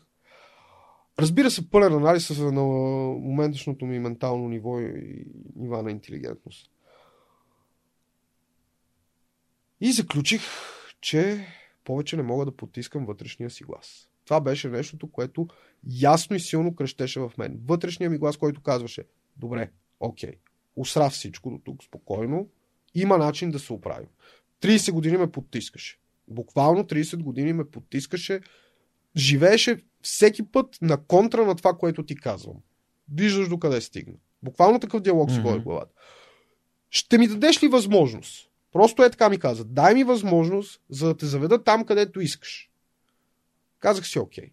Дадох 30 години от живота си на, да кажем, лошия вълк в мен, който Да. съм хранил. Да. Днес ще храна, от днес започвам да храна добрия. Да видим какво ще се случи. Просто експеримент. Приключих с рева в палатката, слънцето изгря като в една приказка над безден на третия ден. Събрах си нещата, качих се в колата и се прибрах в къщи. Дали се прибрах нов човек? Не, не се прибрах нов човек. Но се прибрах като човек, който вече ясно имаше план за някакво действие в живота си. Какво беше първото нещо, което реших, че трябва да променя? Окей, Борисе, много е трудно да почнеш да изучиш всичко, което искаш веднага в първите една година от живота си. Няма да се случи. Ясно си дай сметка за това нещо. Можем да почнем първо от физическото ти състояние. Имаш здравни маркери, които трябва да подобриш, дебелина, с която трябва да се пребориш. Почваме да действаме тази година в това отношение. Добре, започнах да действам в това отношение. Припомних си всички ам, източници на информация, които съм чел преди години, когато правих първата си трансформация, за която тогава се запознах с калориите. Мгм. Не с макронутриентите, с калориите. Мгм. И благодарение на калориите отслабнах. Отново се върнах към тези източници на информация, започнах да търся в интернет, вече беше станало 2012 и 2013 година, да кажем. А, и попаднах на клиповете на Apps, Aesthetic by Science, на Никола Томов, на Стан, на Ян и Стронгеншед беше започнал може би малко по-късно, но горе-долу и М. тях започнах да следя. А, започнах общо взето да следя различни фитнес тематики и канали в българското YouTube общество. Започнах да се интересувам те откъде черпат информация още в началото. Първоначално ги погледнах малко критично и малко недоверчиво, но това се разми веднага след като гласа ми вътре отново каза, Виж, виж какво Слушай. става. Слушай, слушай малко. Не дей там да бърбориш, не дей да си обясняваш твоите глупости. Слушай малко. Почнах да търся от къде те черпат информация, започнах да се запознавам с тези материали, започнах да развивам а, уменията си за четене. Установих, че аз не мога да чета. Как да, се, как да четеш, като ти не можеш да четеш? Ти си се учил да четеш до втори клас и твоите умения за четене са на ниво втори-трети клас. Пич, признай си го. Признах си го. Окей. Значи трябва да се научим да четеме, Борис. Започваш да четеш книги. Леко по леко те започнаха да навлизат в живота ми, но въпреки това не ми носеха пълно удоволствие, тъй като самия момент на четенето ме напрягаше. Открих аудиокнигите. Започнах да слушам аудиокниги. Добре, това беше начин по който мога да възприемам информацията бързо, лесно и не ме натоварва. Започнах да слушам аудиокнигите. А, започнах да слушам в YouTube безплатни аудиокниги. Първите аудиокниги бяха на Карнеги, но те дойдоха малко по-късно. Малко по-късно. Слушайки, а, гледайки а, Никола Томов, гледайки Апс канала, един ден Никола пусна клипче, в което а, каза, нали, не съм бил гост в предаването в Свръхчовека подкаста, така нататък. Сега ще ви пусна малки откази от, самото, от самия подкаст, да чуете. А това е един от подкастите, много добре си спомням, един от малкото подкасти, които слушам. Той го каза. Аз изключително много а, питая уважение към Никола, защото просто е човек към как да кажа, не че подражавам на него, ами просто ми харесва и ми допада Никола чисто. Никола е като... добър ролеви модел. Добър ролеви Страхотен модел. ролеви да. модел е. Той е човек, който се е преборил с хранително разстройство, идва от семейство на много образовани хора, с много добри кариери, а и същевременно пък той си върви по неговия си път и е, и е страхотен събеседник. Той е на епизод 76 за, за този епизод Точно. говори Борката в момента. И а, Никола е един от патроните на свръхчовек, т.е. той а, е дарител на свръхчовека всеки месец с а, малко месечно дарение, което пък а, мен ме прави много горд, че хора като него подкрепят това, което и свръхчовека е. Та, да, моля те, разкажи за епизод 76. Та, започва Никола да... Дали сподели Никола в а, епизода, в епизод 76. Извини ме, но... Аз си го спомням да, просто, защото много пъти съм говорил за него. Естествено. И аз тогава се запознах с твоя подкаст, с свръхчовека. Викам, добре, слушаш аудиокниги, учиш нова информация, решил си да се развиваш, всичко върви добре. Защо да не включиш човече? Аз тогава не знаех какво е подкаст. Реално, трябва да ти кажа, че въпреки, че в момента съм доста нали, така, до някаква степен изявен човек в социалните мрежи, аз тогава нямах Фейсбук, нямах Инстаграм, нямах никакви социални мрежи. Смятах, че това е пълна загуба на време. Той до ден днешен смятам, че е така, но професията ми налага да... да... Няма, там са хората. Да, там са хората. И и свърх човека, нали, все пак през, аудит, през социалните мрежи достига до повече слушатели. Се, разбира се, разбира се. Има толкова... Има плюсове, но трябва да се използва нали, по правилния начин, според мен. Всеки път си спомням на професор Молдашев, а, не, точно така, така се казваше професора ми в университета, определението му за интернет. Като една огромна река от информация, но много плитка. И до ден днешен винаги гледам така на интернет, защото повечето хора именно газат до коленете в тази, до глезените си в тази информация. Да, ако искаш да навлезеш, можеш. Но това, което реално мейнстрим ти предлага, наистина е чисто информационно, може да се отдавиш в едни много плитки води. Mm-hmm. И затова внимавам с това, което си подбирам да гледам и да слушам в интернет. Те запознах се с подкаста на Свръхчовека. Тогава бях а, реших, че тогава е много важно да бъда последователен. До, до този момент не бях последователен в моите действия. Гласа вътрешния, който ме насочваше, каза, трябва да започнеш да бъдеш последователен. Какво значи да бъдеш последователен? Почваш от първи епизод. Пускаш си първи епизод, караш в колата, слушаш първи епизод и слушаш първи епизод, преминаваш към втори епизод. След втори, трети и така нататък. И Борис започна. Качих си се в колата, почнах да си карам нали, от къщи до работа, от работа до вкъщи слушайки твоя подкаст. Всеки ден съм слушал твоя подкаст. Абсолютно всеки ден. На отиване слушах твоя подкаст, на връщане слушах аудиокниги. На отиване в твоя подкаст, на връщане аудиокниги. Опитах се и в фитнеса, mm-hmm. но това някак си ме разсейваше от а, тренировката и не можех да изпълня конкретно а, тренировката си. И слушайки твоя подкаст, аз съм ти го казвал и на тебе. И, и на теб. Всъщност, не ме вдъхновяват толкова твоите гости, всъщност ме вдъхновяваш ти. Всъщност ти си човека и мотора, който ме караше да слушам този подкаст. Ти подбираш тези интересни гости. Ти, твоята история много ме мотивира и много лично ме, ме докосна. А, хората, които беше поканил, а, са били гости в първите ти 100 епизода, защото тях мога да кажа на 100%, че съм изслушал, mm. а, бяха сякаш сякаш отговаряха всеки следващ въпрос на твоя подкаст, отговаряше на а, всеки следващ епизод на твоя подкаст, отговаряше на въпроси, които буквално изникнаха, изникваха всеки ден в съзнанието ми. И аз знаех, че днес, сутринта, когато си пусна подкаста ти, ще получавам отговори на въпроси, които съм си задавал вчера или ще си задавам утре. Mm. И започнах да си го слушам, да си го слушам, да си го слушам, да се вдъхновявам от идеите, които хората, хората вътре показват и изказват, книгите, които вътре се показват, защото аз не знаех какво да чета. Наистина. И ти предлагаше литература, която ми вършеше конкретна работа. И в този момент откроих от всичките ти гости нещо, което ми направи много силно впечатление. Хубаво е да знаеш, но е хубаво да действаш. Още по-хубаво е всъщност да действаш. Съзнанието, което имаш. Защото до този момент бях с а, идеята, че аз съм един съд, който трябва да се напълни и когато се напълни, трябва да започне да а, показва а, своите, да, да, да предприема действия и да показва своя опит. Ама то опит няма да имаш. Имаш само някакви а, знания. И затова си казах, ето и, хората ти казват да действаш. Георги ти казва да действаш, нали, косвено през това подкаст. Ти почно, просто трябва да почнеш да действаш. Трябва да имаш мотив защо го правиш това сваляне.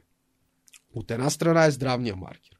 От друга, помисли с какво искаш да се занимаваш в живота си. Това, което в момента. Това са нали, въпроси, които си задавам. Случай, знаеш ли какво направи ти най-много с този подкаст? Научиме да си задавам правилните въпроси в живота. Ние мислим, хората, събелязвам, че мислим чрез задаване на въпроси. Комуникираме в мислите си по този начин, задавайки си въпроси. И когато само сменим посоката на въпросите, която си задаваме, всъщност можем да променим изцяло начина си на мислене.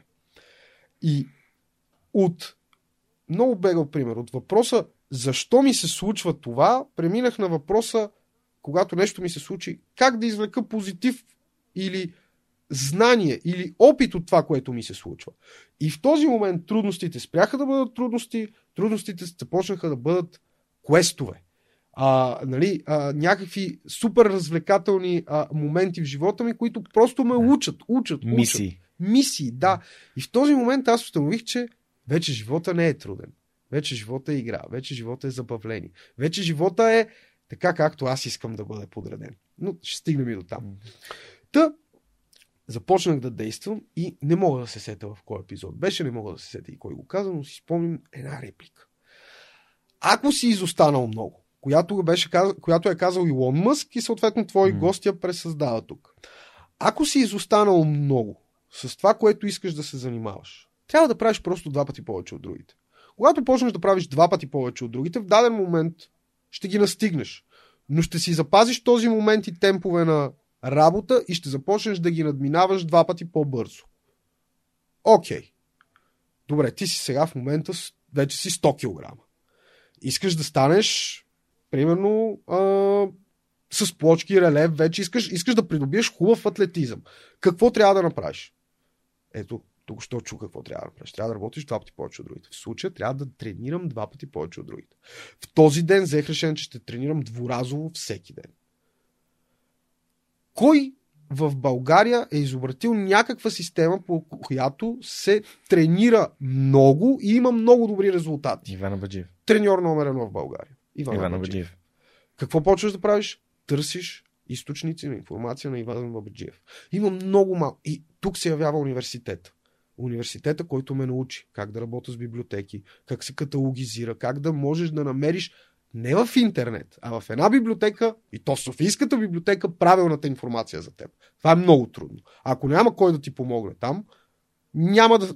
Ще ти, е, буквално ще загубиш една седмица, за да намериш някакъв документ или за да се ориентираш по каталозите и по различните начини за търсене. Научих се да боравя с търсещи машини, защото ние познаваме, примерно, търсещата машина Google. А има толкова много mm. други търсачки, с които човек може да намира страхотна академична информация, без да се налага да пише в Google и да му излизат тъпоти и реклами.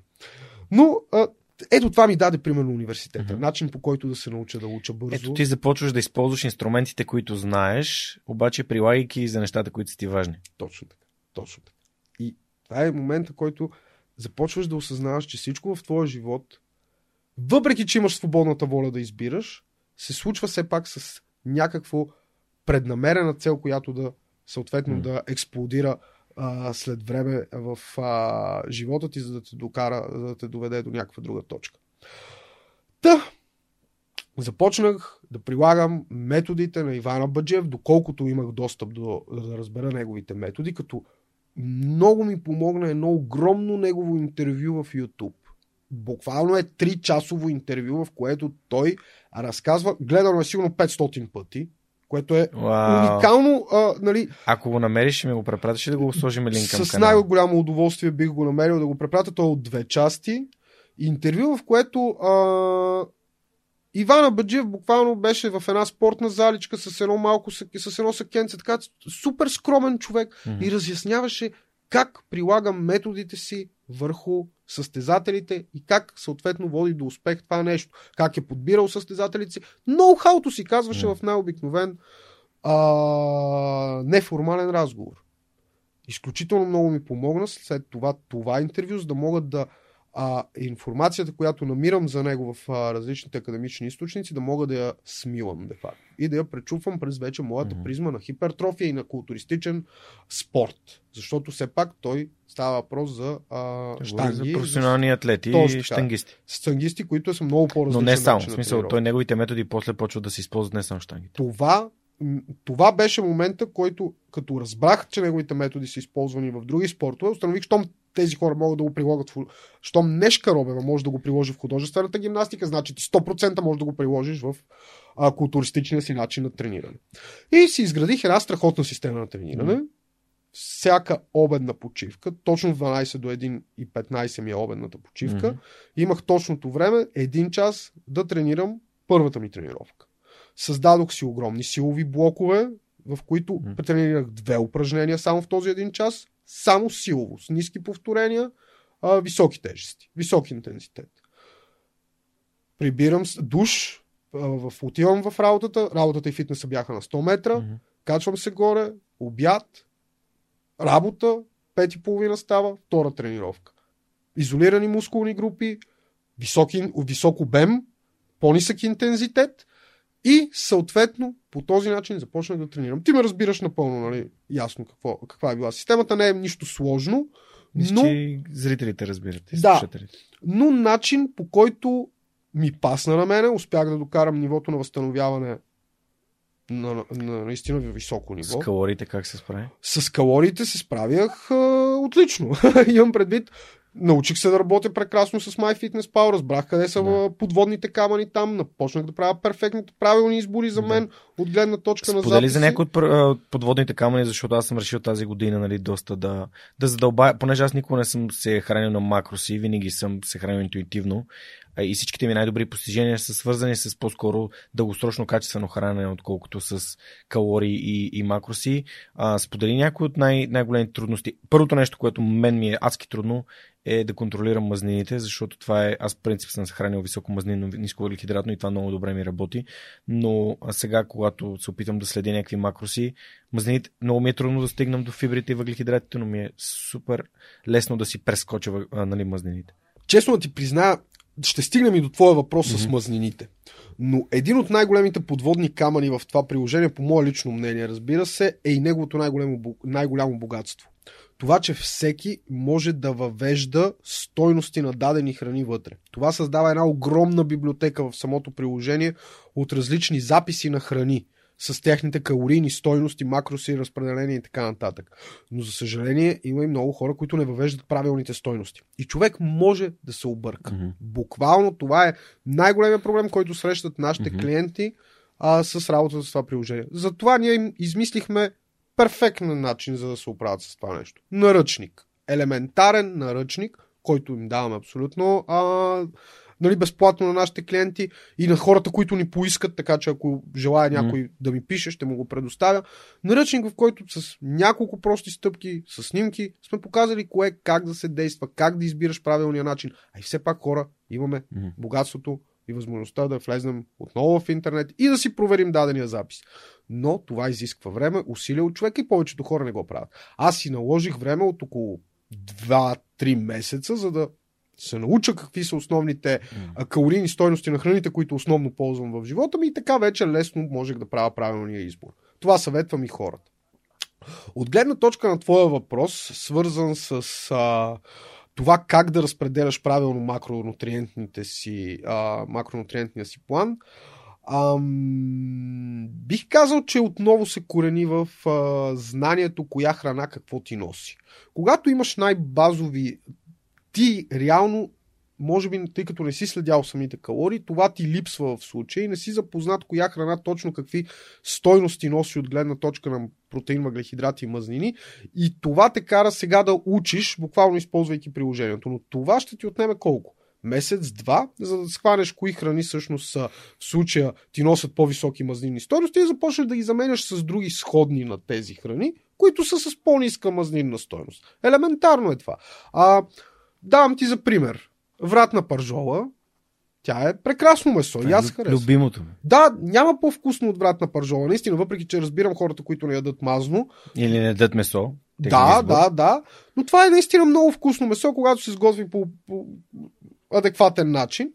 Но просто носи и протеин и почти равна на него стойност от към мазнини. М. Затова ще трябва да си намериш друг източник на протеин. Естествено ще минеш Пилешко. към контрафиле. Айде да не е пилешко. М. Мини към контрафиле на свинското и реално пак си с свинска пържола, но нивата на мазнини са много по-низки. Ако отидеш на бонфиле, отново нивата на мазнини вече ще са почти сходни като на пилешкото. Нали, на бонфилето на прасето. Та, а, а, това е едно от много а, а, така, интересните моменти в моята работа, когато някой каже свинско или пилешко да ям. Чакай сега, свинското има много свои разновидности. Има много различни момен, а, части от а, свинското месо, които могат да ти донесат различни стойности, а, свързани с калориите. Та именно там, когато създаваш своята вече библиотека в главата си на тема калория, храна и каква стойност ти носи тя, вече ще можеш да знаеш и да правиш правилния избор. Отделно, приложението има възможност, а, тъй като има доказано и верни записи, то ги е маркирало с една зелена чавчица. И по това най-много можеш да се ориентираш. Просто в търсачката си покажи да ти показва записи, само които са доказано от приложението Да, вярни Верифициране. квалифицирани и то ще ти предлага само такива. И нещо друго. Тези обаче записи ще трябва да ги търсиш или на английски язик, или на руски, което за тебе няма да бъде проблем. На българските записи, за съжаление, нямаме такъв, а, нали, такъв чек, но спокойно можем да... Аз го казвам на всички наши клиенти. 10 минути ви трябва, за да ви науча да работите с приложението. Още 10 минути, за да ви науча как се броят калории. Супер удобно е, че можеш да сканираш а, а, такива, може да сканираш баркодове, което Точно е така. още по-лесно, защото не въвеждаш нищо, просто сканираш баркода, но това е нещо, което аз сега изследвам, а, тъй като ам, за малко съм пренасочил усилията си към силови тренировки и залата, поне за следващите няколко месеца. Та, докъде стигна? Стигнах до там, че реших да тренирам дворазово. Нали? Да. Започнах а, тренирам дворазово. Запознах се с калориите вече. Бях, както се казва на български язик, стронкен бетон там. Не знам дали си го чувал Мгм. това. Сега стронкен бетон. Това е любим лав на Монката, поздрави за Монката. Поздрави за монката. А, та, вече имайки познанията, знайки как да разпределя калориите, трупайки изключително, значи от 12, а, от 1,5, когато се прибирах в работа, до 5, аз съм системен администратор, да нямах никаква работа. Мгм. А, освен ако някоя лелка не си изтрива даден документ и да го възстановя или нещо Мгм. такова, или да преинсталирам някакъв компютър. който Или принтер. Случва. Да, или принтер, което, нали, общата ми работа на седмица беше не повече от час и половина Мгм. нали, сумарно. И другото време аз реших, че преди това, през това време играех на игрички. Мгм. А, след точката ми на пречупване започнах да уча в това време. Това беше времето, в което седях, попивах информация по много различни начини. Чрез аудиокниги, чрез нормални книги, нали, а, конвенционални, чрез а, твоя подкаст, чрез Стани Никола, че и много, много другите канали вече, които намерих. И разбира се, а, най-вече чрез а, академични сайтове. Академични сайтове, в които влизах да търся информация, свързана с тренировки, хранене. Стигнахме и до... Стигнах и до информация, която е от Ивана Баджиев. Аз съответно намерих няколко негови книги, които ми изпратиха, които са публикувани в Америка и ми ги скани, сканираха. Пратиха ми ги а, различни хора, всъщност а, кумовете на моето семейство Мгм. от Канада, техни близки. А, се свързах с тях и ми ги пратиха. Започнах да изучавам усилено нали, тези методики и започнах да ги прилагам върху мен. Започнах просто да ги прилагам върху мен и нещата да, започнаха да се Тест. случват. Да се случват не с месеци, с седмици и с дни. Буквално, наистина, аз започнах да се променям изключително много, като вече освен цел да променя себе си, имах ясната идея какво искам да работя в този живот. Исках да помагам на хората. Вътрешно в себе си знаех, че искам да помагам на хората, но още не бях установил как. Разбрах, че комуникацията ми. Може да ми върши много добра работа. Разбрах, че до някаква степен имам а, вроден талант, свързан с а, говоренето, с ораторството, който, ако не развивам, естествено ще залинее. Исках да, разлива, да развивам, доставаше ми удоволствие. Знаех, че мога да разказвам пламенно дадени истории. Знаех, че това влияе на моите приятели, когато го правя и виждах, че това нещо може да влияе на други хора, които не ме познават. И когато установих тези си малки таланти и качества, които притежавам вродени, реших, че мога просто да ги развивам, а няма какво да се съсредоточавам да развивам качества, които нямам вродени в себе си. Започнах да отслабвам и, и с ясното съзнание, че искам да правя това, което правя в момента. Искам да снимам клипове, да помагам на хората да отслабнат, да, се, да работя лично с тях, да ги мотивирам, да ги карам следват живота на мечтите си. Обаче, как ще стане това, когато ти самия не следваш собствения си живот на мечтите, каза гласа вътре. Добре, окей, прав си, обещал съм ти преди 3 години ще живеем по твоите стандарти, водиш ме в правилна посока, определено. Ако чисто материално не съм се качил на някакво по-друго ниво, чисто емоционално и ментално се чувствах много по-добре самия за себе си. Много по, как да кажа, удовлетворен от дейността, която върша. Вече нямаше вечер, в която съвестта да почне да ми говори и да а, не ме оставя да заспа. Това бяха много трудни вечери, които ме съпътстваха през тези 30 години, но изведнъж онзи глас, който ми казваше вечер, нищо не си свършил, изведнъж затихна. Пак го имаше от време на време. М. Появяваше се, за да ме мотивира да мога да се науча да правя повече и повече в живота ми. Но не седеше да крещи, а седеше съвсем спокойно и в много от случаите беше тих. И това нещо ми носеше удовлетворение, носеше ми наслада и започнах да виждам моята промяна в живота, виждам моето ментално израстване, виждам моето физическо израстване, до момента в който си казах, готов си да предприемеш действията, за които много те е страх вече. Много ме беше страх да, из, да си, дори да си представя да излезна пред камера да говоря, да се запозна. Аз не можех да си представя, че мога да комуникирам с хора и с, примерно, като Стан, като теб, като а, Ян. Въобще, много се страхувах преди да... А, им- имах своите страхове в себе си, Мгм. преди да се свържа с него. Но ясно видях, че силата на смелостта може да отвори много врати пред теб и че ако не почукаш, никой няма да ти отвори. Ако поне не заявиш своите намерения. Окей, какво трябва да направя? Трябва да си избера екип, към който мога да отида и да дам своя принос. Гледам Стани Никола. На тяхното ниво ли си пич? Не си на тяхното ниво. Можеш ли да допринесеш за техния канал, ако отидеш и се свържеш пичовската с тях, нещо да повече от това, което дават сега? Не можеш. Ясно ти. Гледам and Shred. Виждам момчетата. Пасват ми като начин на мислене. Виждам, че имат развитие голямо, но въпреки това нещо имаше, което липсваше в този канал. Усещах, че вътре нещо липсва просто. М. И вътре, че мога аз да дам стойност. Не, че мога да взема. Това беше първата ми, а, първата ми мисъл. Къде можеш да дадеш стойност, а не къде можеш да вземеш. Виж къде можеш да си полезен. Избрах ги тях, мислех и над няколко други хора, mm-hmm. с които а, си пишехме, коментирахме различни неща. Сян ми допадна като начин на мислене, като енергетика, ако искаш го кажи, Мгм. mm. усети. И просто един ден му написах. Здравей, така и така, гледам те от еди какво си време. Искаш да направим една среща, защото имам идеи, с които мога да ви помогна за канала. Чисто сърдечно си му написах. След няма още 2-3 часа получих съобщение от него. Да, хайде да се видим, така и така. Организирахме среща. Това време тежиш? Това вече време тежа 78 кг. Това вече време съм От с... 115. От 115. В това време вече съм с изявен атлетизъм и вече съм с изградена физика на добре изглеждаш мъж. Мъж. М. Определено не съм с изрязана физика, Да. нали, с а, дълбок релеф, но имам своите познания. Това нещо съм го постигнал за по-малко от една година. Айде, не по-малко, но около една година. И, а, 27 кг ами, за една година. в случая, да, поч- 30 кг за една година. И то не е просто 30 кг, в които, защото и миналия път свалих на първата ми трансформация 30 кг. Близо горе-долу. М.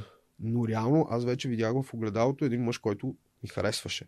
Широки рамене, по-тясна талия, изразена гърди, изразена мускулатура. Бога ми, аз видях, че имам ген.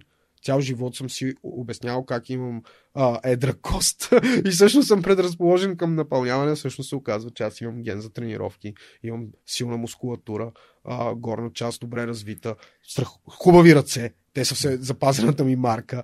И всъщност развивайки ги и тренирайки по начина по който а, ти обясних, нали, силови блокове mm. сутрин и а, голям обем вечер, тялото ми го понесе, тъй като направих храненето ми изключително точно, стрикно, под час. А, спазвах, следях здравните си маркери. Това е, доста, това е доста строгичко. В смисъл такъв. Човек, бил съм абсолютен педант. Педант. Педант до, как да кажа, до грам. Наистина mm. до грам. И това ми носеше удовлетворение. Напълно разбирам, че това не е за всеки човек. Не го да. прилагаме. И не е за всеки момент от живота на всеки човек. Точно така. И не е за всеки момент. Много защото в момента си родител и би било трудно за теб това да го правиш. Права го. Права го. Сега го правиш, защото нали, няма друга работа, но когато създаваш промяна в живота си и ходиш на работа и това е важно за теб да си плащаш сметките, е трудно. Трудно е, безспорно да. е. И не за всеки може да отдели нали, така 2-3 часа на ден да тренира. Така е, абсолютно. Два-три часа на ден не, не Да, просто да искам, искам да го кажа, защото всеки трябва да намери неговия си начин и се надявам, че хората ще почерпат мотивация и а, от гледна точка на това, че ето това е възможно, дори и за две години да го направя с една тренировка дневно или с тренировка през ден, пак ще бъде по правилната посока, а не аз съм едър кокъл или гена ми е такъв. Може да се постигне изключително по-лесно, отколкото го постигнах аз тогава. Mm. Може да се постигне по много по-щадящ начин за организма, защото аз тогава влезнах в екстремни нива на натоварване mm. на организма си, екстремни. А... Екстремен хранителен режим, защото спазването на такъв тип протокол на хранене до грам е наистина екстремно. Mm-hmm. И това определено не просто не е за всеки, ами наистина не е не е приложимо от всеки. Mm. Това е абсолютно а, ясно. То не е и устойчиво. И не е и устойчиво, да. да. Но имам, имам своите инструменти, начини, с които а, буквално мога да направя процеса много лесен и достъпен за човек, без да му се налага да му внасям чак такъв дискомфорт в живота. Съвсем леко mm. и постепенно ще вграждаме правилните навици и стратегии, особено когато става въпрос за отслабване. Отслабването е по-лесно от качването. Отслабването е много по-лесният процес от качването на мускулна маса и Бог ми е свидетел, че... Да? Според мен хората правят, а, нали, не си дават сметка какво е да приемаш примерно 2 грама протеин на, на килограм лично тегло. Примерно. В смисъл, за да достигнеш, аз съм на 85 кг, трябва да, дали, ако трябва да качвам, трябва да приемам някакъв много висок протеин, който понякога просто ти е а, както се казва, а, на, на чист български байгън ти става да ядеш месо и протеин да пиеш и да, да ядеш извари и да ядеш яйца. Така че не е толкова, наистина е трудно. Другото изглежда винаги, другият отбор винаги изглежда се едно му е, е ти си слабичък, за да качиш, то това е лесно. Не е така. Не, не е така. Това е много по-трудният да. процес, качването, свалянето, изчистването мъзни на мъзнини е наистина процес, който когато му хваляш тънките моменти, пък че дори основните, може да се превърне в наистина песен на български, нали така, префразирано. А, Та докъде стигнах с... Ам... Аз те прекъснах, извинявай. Не, няма нищо. Беше трябва за твоята си трансформация и за това, че си бил 70 и... Да, да, не, свързано с а, това, което а, каза за, за храната, искам mm. да, да обърна внимание. Тренировка. Ако сте хора с наднормено тегло или някакъв вид омазняване, от което искате да се отървете. Определено, въпреки че знам, че някои мои колеги не са на моето мнение, ги разбирам и го уважавам тяхното мнение, но работя с адски много хора, които са непрофесионалисти в сферата и разбирам колко огромна е разликата между това да тренираш състезатели. Е, Уважавам изключително нищо много общо няма. които. Но то няма правят. нищо общо. Да, но голяма част от тях се опитват да приложат същите методи върху обикновени хора и това няма как да се случи. Това ги щупва, това не работи, това не е, дълго, не е устойчиво, не е по никакъв начин не може да бъде приложимо за тях. Mm-hmm. Но лекичко вграждайки съвсем детайлно и финно тези методи, като им ги разясняваш, Хората не са тъпи. Просто трябва да им обясниш защо правят дадено нещо. Когато им го разясниш на техния достъпен за, а, а, за тях език, то изведнъж процеса на следене на калории не е вече натоварващ, той е опознавателен, той е игра. Аз им казвам, по този начин ти се научаваш да, да знаеш какво гориво слагаш в тялото си. Това е най-важното нещо. Инвестицията днес в некачествена, в правилната храна за теб, ще ти донесе изключително много възможности да пестиш след време от лекарства. Защото аз съм от хората, които не искам на 60 години да върва с турбичката с лекарства. Не искам и на 70 да върва с нея. И си е, ще експериментирам със себе си, за да покажа, защото и на 70 ще се занимавам с това, което правя в момента, за да им покажа, че това нещо работи. И дай Боже, поколенията след нас mm-hmm. да го възприемат и за тях това да стане норма. Защото това е просто да се научим на култура на храненето. Съвсем случайно, от един от първите ми клиенти беше а, управител на голяма верига заведения в България, ми показа един комунистически хранителен алманах или така да го наречем, в който имаше събрани над 500 страници български рецепти. Това, е, това нещо е правено за Балкан Турист през 50 или 60-та година. Mm-hmm. Разгледах го, всяка една от тези рецепти, всяка една, познати са ни до болка, яли сме ги всички като от деца до mm-hmm. сегашна възраст беше със своята калорийна стойност, с разпределението на протеин, въглехидрати и мазнини вътре, подредена в определени менюта, които трябва на ден да се спазват. И когато си сметнах всичките начина по който са подредени храненията и менютата, дневните в този алманах, установих, че те са се хранени точно по тези норми. Когато им сметнах калориите, протеина и въглехидрата и мазнините, всъщност видях, че а, дневната доза на човек, когато, тогава, когато са го правили този алманах е била около 2000 калории, че разпределението на протеин е горе-долу по 1,5 на телесно тегло, mm-hmm. че разпределението на въглехидрат, а на мазнини е по 0,8 на телесно тегло. Mm-hmm. И по този начин са създадени тези менюта. Супи топчета, пилешки супи, като Мусака. стигнем до мусаката и така нататък и така нататък с правилните продукти. И виждам, че това нещо хората са го прилагали преди 70 години. Mm-hmm. То е работило, защото нашата нация, макар и а, тогава строят нали, ние, да не се е харесва на обществото, макар това е имало своите позитиви. И това е било едно, че сме били така, що годе здрава нация. Здравопазването ни е било на добро ниво, хранителните ни културни навици са били на едно, що годе добро ниво до момента, в който влиза джън храната в България. В а, световен мащаб тя то влиза економически, 50-60. Да, то е да. економически този процес, защото става въпрос Точно за така по-висока хранителна стойност за по-низки производствени разходи. Нали? Това е включване на, на захари и така нататък. Да не говорим, че след като навлизат Но... и а, частния бизнес в а, живота ни, българина почва да си цени времето, българина започва да иска да се храни бързо, веднага да. на... А, нали... Може да изкара повече пари. Точно така, точно така, което е съвсем нормално. Но това веднага а, води до определени а, реакции. Мисля, че сме първи или втори а, по, в Европа брой неспортуващи хора. Е, това ще го променим. Последно, последни сме по, по затластяване също сме супер високо. Е, това ще променим. Да, и общо взето сме естествено на първите нива и по сърдечно-съдови заболявания, е, което е свързано с нали, наднормално тегло. А, ще го промениме, ако... Ще го промениме. Ще го промениме, ако успеем да възпитаме в, в хората да, да се хранят осъзнато. Ще успеем. Нямаме, нямаме друг вариант, човек. Нямаме ако в изречението. 100% ще успеем, гарантирам ти.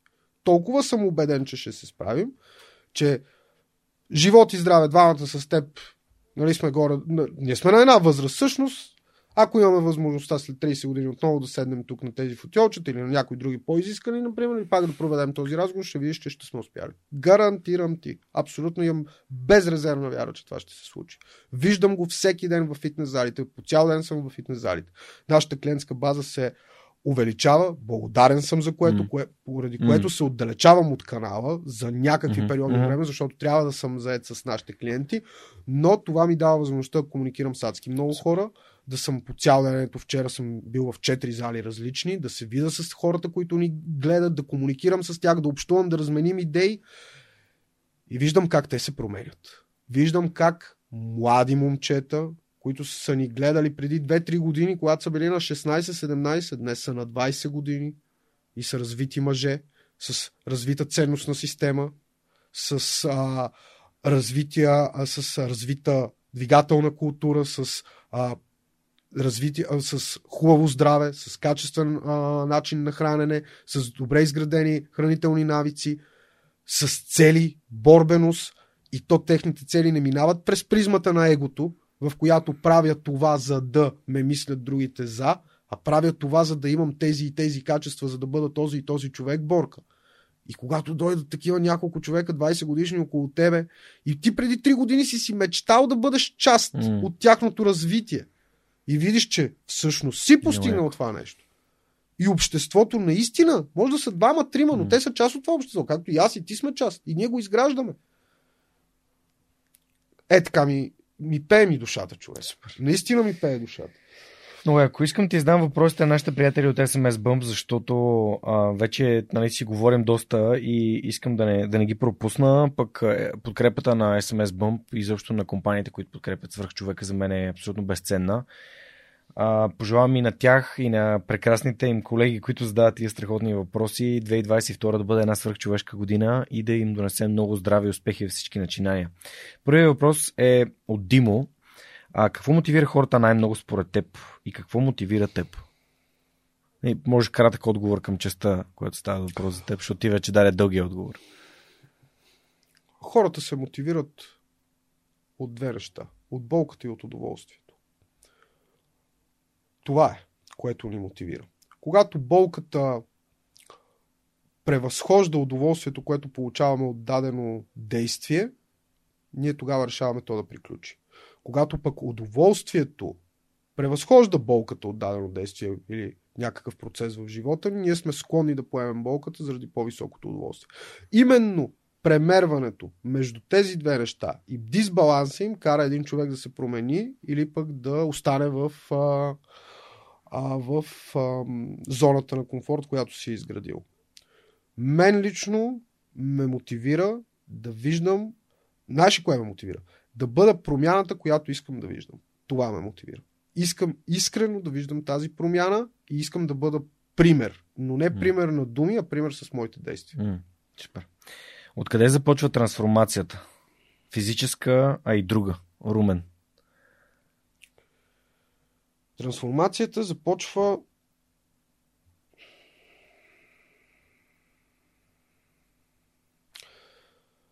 Трансформацията започва с вярата.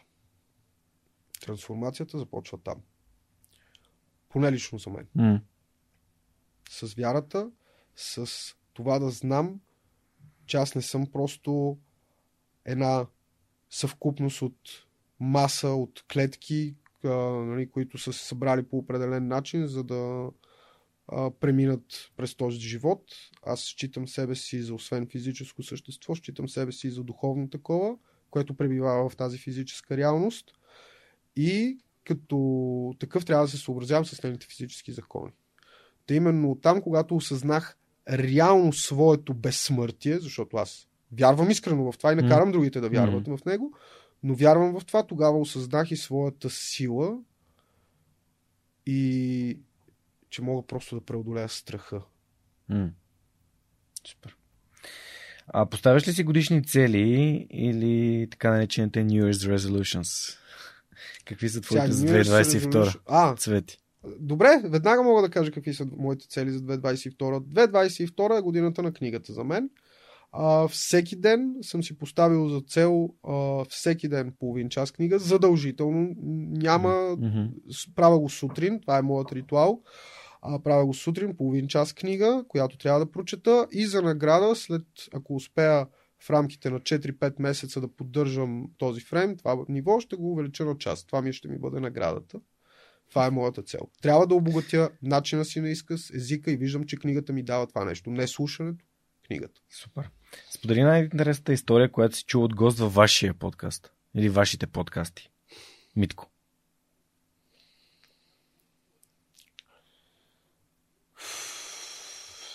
Ще ми трябват малко... А сега много истории ми изплуват. Много истории ми изплуват. Къде е забавни, къде е някои други нецензурни. Дай поучителни. Сега, поучителни. да, точно а, поучителна. Поучителна.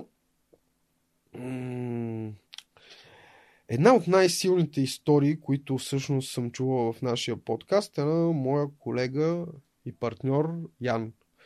Тук е времето да кажа, че изключително много цена неговото присъствие в живота ми. Буквално аз го обичам, човек. М. Съвсем сериозно аз го обичам и преоткривам него всеки ден.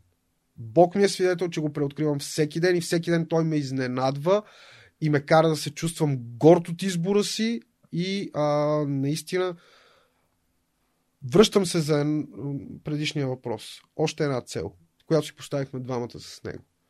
А, обща цел. Да затвърдим нашата връзка. Да затвърдим и тя да стане още по-устойчива и още по-силна. Това е една от нашите цели.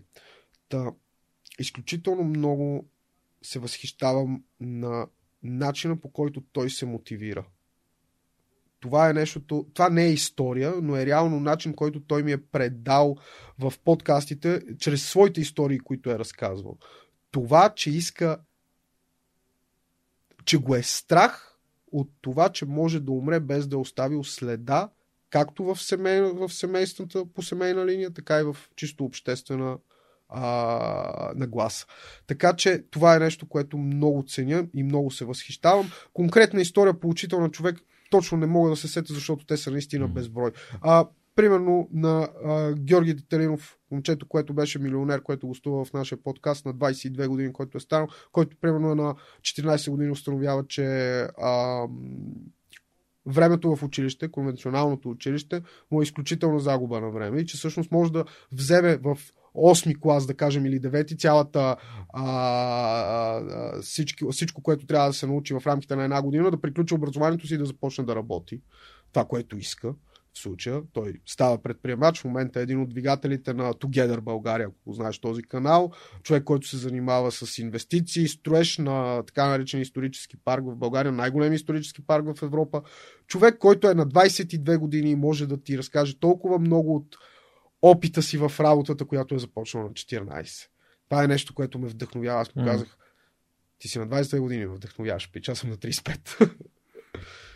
Как ти дойде идеята да записваш подкасти, пита Любо? А идеята дойде на Ян. Идеята дойде на Я Ян. кажи, и, и, аз да допринеса за този въпрос. Я кажи как почнахте да записвате подкасти. Подкасти започнахме да записваме с телефон. Подкасти за първите ни подкасти бяха с обаждане по телефона на хора.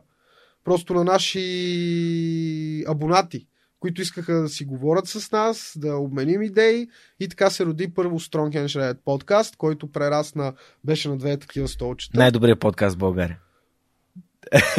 Бог ми е свидетел, че нямам тази сила вътре в себе си, за да го Да- кажа това нещо. Да спориш, да спориш с Ян. И, и да спора с Ян. И ето, това е нещо, на което се възхищавам. Да, Може ли преди това да съм го а, съдил за това нещо? Може. Да. Било ли е така? Съдил ли съм го? Съдил. Сега възхищавам ли му се за това? Възхищавам.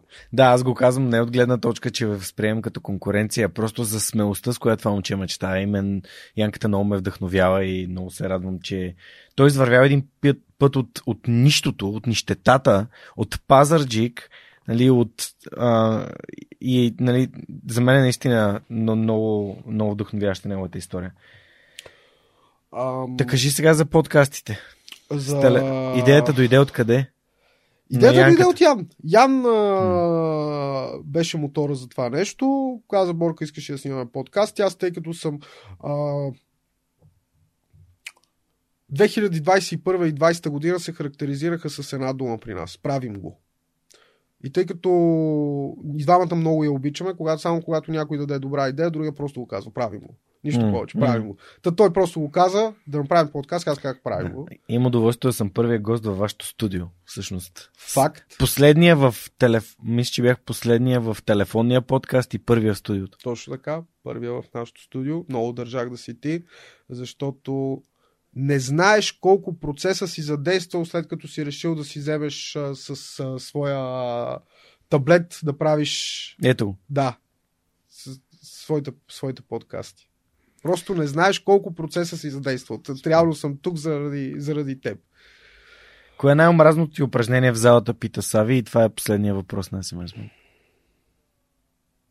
А, така.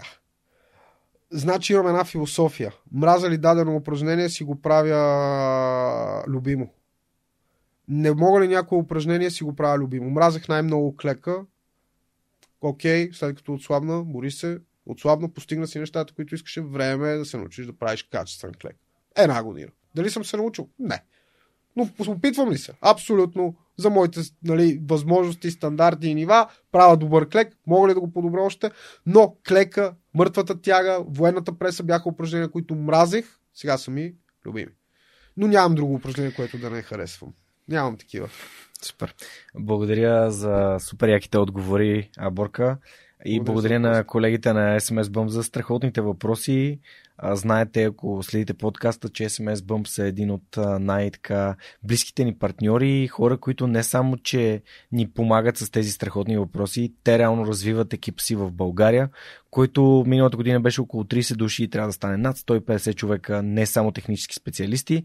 Ако искате да работите по един наистина вдъхновяващ e-commerce продукт, разработван изцяло в България, част от Компания Еднорог с пазарна оценка над 1 милиард долара. Разгледайте отворените им позиции на сайта на SMS Bump или на Yotpo или пък в джобборда на DFBG. А пък може да очаквате още от техните прекрасни въпроси в следващия епизод на Свръхчовекът. А Борка, разкажи ми сега малко, разкажи ми сега малко за Strong and Shredded. Всъщност какво представлява? А, разкажи ми за Late Night подкаст, а, че гледам, че там оби... напоследък не, няма много съдържание на Strong and Shredded, има повече Late Night подкаст. Е, те двата канала са коренно различни. Значи ние двата канала са коренно, са коренно различни и реално всъщност Strong and Shredded върви с пълна сила. Ма подкаст не съм... Не подкаст съм... вече не правим там. Наистина. Да, точно това иска да, да кажа. А, а, а, ако за това искаш да това казваш, да, подкаст не правим там, защото просто твърде много контент правим. Съвсем, а, съвсем сериозен съм. В момента канала Strong and Shred бълва по 5 клипа на седмица. Mm. Къде е 5, къде е 4, mm-hmm. заради моята липса на присъствие там от време на време, просто защото не мога да се разкъсам. Екипа ни в момента се опитва, а, нараства. Mm, колко човек сте? Ами в момента сме 4 човека, вече сме 4 човека, смея да го кажа. А, изключително много ни помагат двете момчета, които съвсем естествено някак си се вляха в този екип. Ако до преди години с Ян сме се опитвали по един или друг начин да увеличим екипа си ненатурално, това не се случваше качествено. Сега в момента съвсем а, плавно тези две момчета заеха като паснаха като дявани камъни, както се казва. А, изключително много ме кефът какви са работохолици. Как се казват? А, Иван и Васко. Супер. А, Иван да ги споменем, защото, нали знаеш. С най-голямо да се дава кредит там, където е заслужен. Не мога да повярвам какво... Как... Значи какъв хъс имат му 18 годишни момчета за работа. Как да не съм щастлив и как да не кажа, че тази страна ще отиде на едно уникално ниво след време. Гарантирам ти. Не можеш да си представиш какво значи 18 годишен от сутринта, да ти си отвори очите 7 и половина, пиеш си кафето и той в 8 часа. Борка, дай ми работа. Чакам те. Аз да, той знае, че започвам от 9. Просто вече дай ми, чакам те, с какво мога да ти помогна. Направил съм план за това, направил съм план за онова. Имам скрипта за това видео. Ще направя това, ще направя това, ще направя това, ще направя това, ще направя това. И междувременно съм ти подготвил е тук едни ще въпроси да отговориш в TikTok. Когато ги качиш, и аз съм като с един асистент, mm. който буквално аз му казах оня ден, Ванка, ако ме накараш да бъда толкова зависим от тебе, Просто това няма да ти го проста. Разбираш, mm. остави ме да работя и без да, да нали, ти да, да ме така, толкова много да ми помагаш, защото усещам, че се пристрастявам към тази помощ. Yeah. Разбираш ли, ставам зависим от нея. Благодарен съм, те паснаха на. А, те попаднаха в точния момент, дойдоха при нас. Благодарен съм и на Ян. Нали. Адски много. Аз няма как да изразя mm. благодарността, която имам към този човек, защото аз наистина много го обичам и го цена.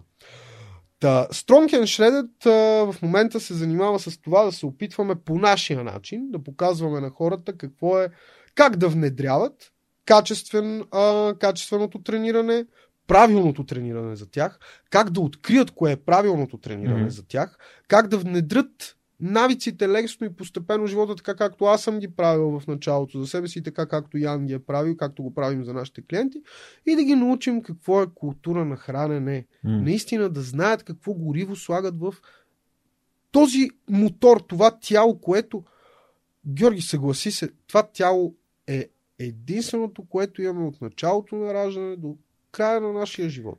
Това е автомобила, с който се движим. Даваме пари за дрехи, часовници, както говорихме тук преди малко, за коли, все за преходни неща в нашия живот, които ще изхвърлим, които когато М. ги вземем, дори на следващия месец вече не ни носят това удоволствие, защото вече го В имаме. момента, в който го имам, вече не ни носи това удоволствие. Именно.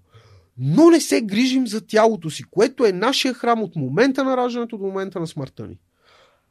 И виждам лошия пример, който ми дават М. до някаква степен родителите ми. Безкрайно много обичам и уважавам баща ми, но това, че не се грижи за здравето си, е нещо, което аз съм взел като отрицателен пример и съм му го казал за това Мгм. нещо.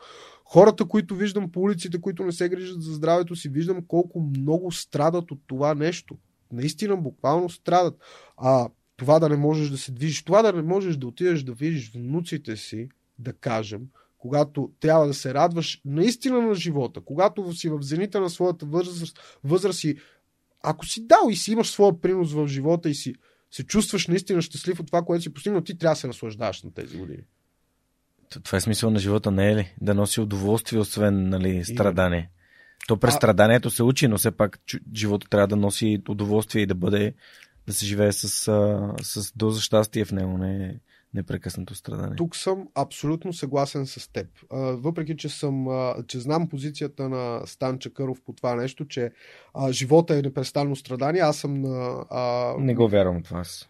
Аз не мисля така. Аз мятам, че живота, напротив, е, по- е огромно щастие и наслада. Аз мятам, че живота трябва да се живее в пълнота и трябва да му се наслаждаваш и трябва да се наслаждаваш и на тези изстрадали моменти, които те карат да а, съответно да се развиваш. М. А, емоциите са сигнали в нашето тяло, които ако можем да ги разчетем правилно, съответно ще ни а, покажат в каква посока можем да, да тръгнем по качествен, преодолявайки съответно, съответните емоции, да тръгнем в една по-качествена посока на нашия път. Но пък същевременно ем, емоциите са много, могат да бъдат много лоши съветници. А, и това ти го каза по-рано, че, не, докато си говорихме за, за твоята история, че всъщност м- те са много лесен начин да реагираме първосигнално. Но нека да, не, нека да, да, да очертаме една граница. И добрите, и лошите емоции. Тоест, еуфоричността, това някой да те накара да се чувстваш невероятно добре, а, може да бъде също толкова манипулиращо, колкото и някой да те, да те стрине с, а, с някакъв тип. А, а, нали, споделяне, казване, може да е нали, нарочно, може да не е нарочно, но нека да. Аз имам ед- едно, едно въпросче, което много ми проверява такива моменти. То е а, какво се случи, за да се чувстваш така или защо се чувстваш така в този момент? Има ли нещо, което доведе до, до това? Примерно, имах а, много кофти неприятен момент с човек, който ми е доста близък и си зададох въпрос, защо се чувстваш така? Какво те кара да се чувстваш така? Разбери повече за, за източника на твоята емоция и затова обикновено, когато взимам някакви решения, които са дългосрочни или пък важни, гледам да го правя поне през една нощ да съм го премислил. Тоест да съм го преспал и сутринта, когато съм се събудил, съм си казал, добре, сега, няма никаква опасност да взема прибързано решение, защото вече съм го оставил. А, така че за мен, за мен това е, това е важен, важен, ам, важен съвет. Борка, ам, разкажи ми за Late Night подкаст. Смисъл, каква беше идеята, защото аз не искам много да влизаме в ред пил тематиката. Да, да. За мен лично, ти знаеш, аз съм ти споделял, че за мен а, взаимоотношенията между мъже и жени е едно от нещата, които аз смятам, че съм наистина научил много, за да намеря човека, който буквално живее живота на мечтите си с нея а, и който ме подкрепя във всяко начинание, който е до мен във всички штороти, които са минали през главата от типа на да се уча да там програмисти, а, да съм фитнес треньор и така нататък. А, и сега до това да съм нали, предприемач, да имам подкаст и всъщност да се завърна от добре платена си работа в Германия тук, за да съм с нея. Ами. Какъв беше въпросът, че е много... За Late Night подкаст. За Late Night подкаст, да. Извинявай. Каква е, каква е, защо? Така, Late Night подкаст се роди след като... А... Late Night подкаст се роди по моя идея.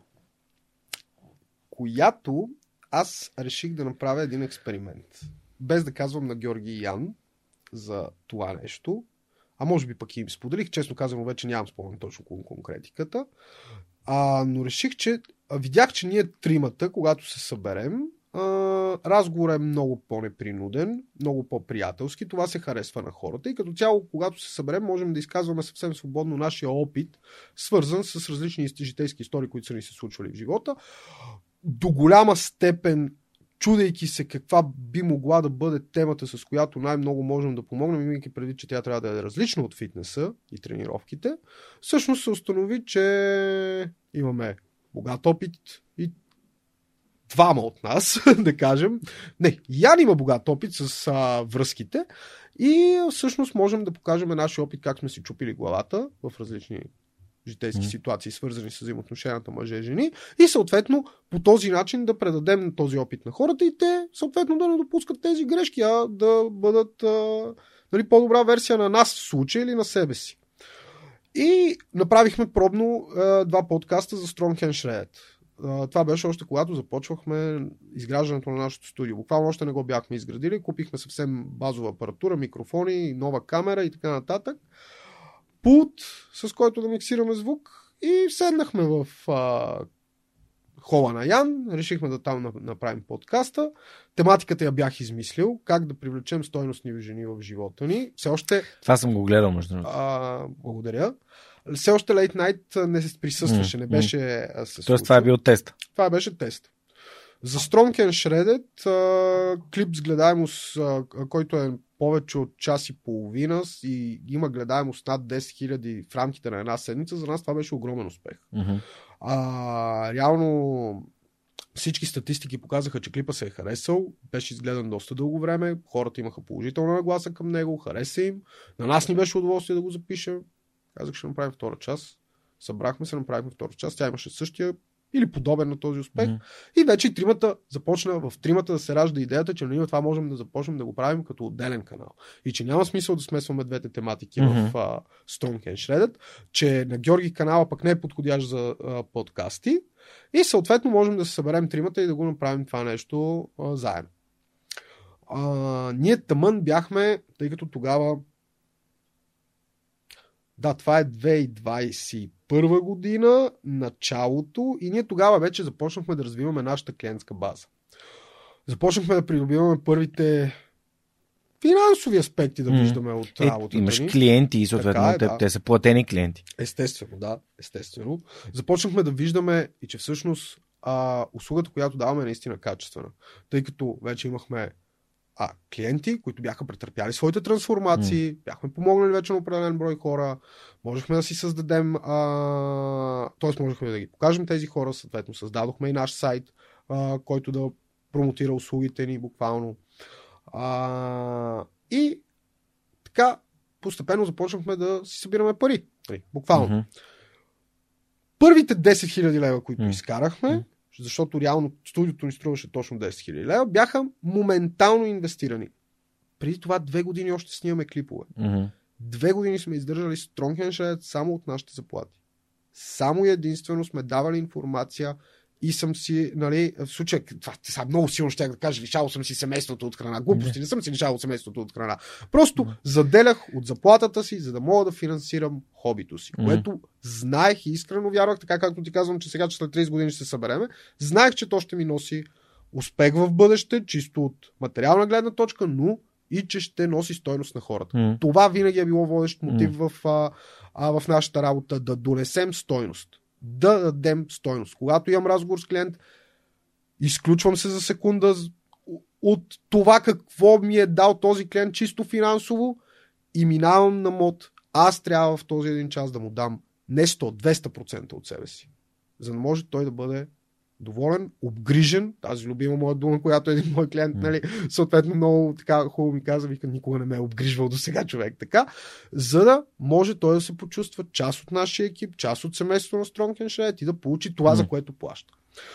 Та, А, изкарахме първите ни пари, Радвахме се, не бяхме теглили нищо от YouTube, тези пари, които се генерират от реклами и така нататък ги гледаме. Те се дехме доста минимални всъщност. Абе, минимални, минимални, но когато не ги теглиш в рамките на 3 години, изведнъж стават а, така една не чак толкова лоша сума, която като изтеглиш на куп, можеш отново да инвестираш и ето, че примерно ако не ти достигат 3000 лева от някъде, изведнъж YouTube, YouTube ги, да. генерира. Да. Ами, всъщност аз видеята на свръхчовекът не искам да имат реклама, защото така или иначе са достатъчно дълги и смятам, че сега ти си Всеки изградил избор. друг модел, да. да.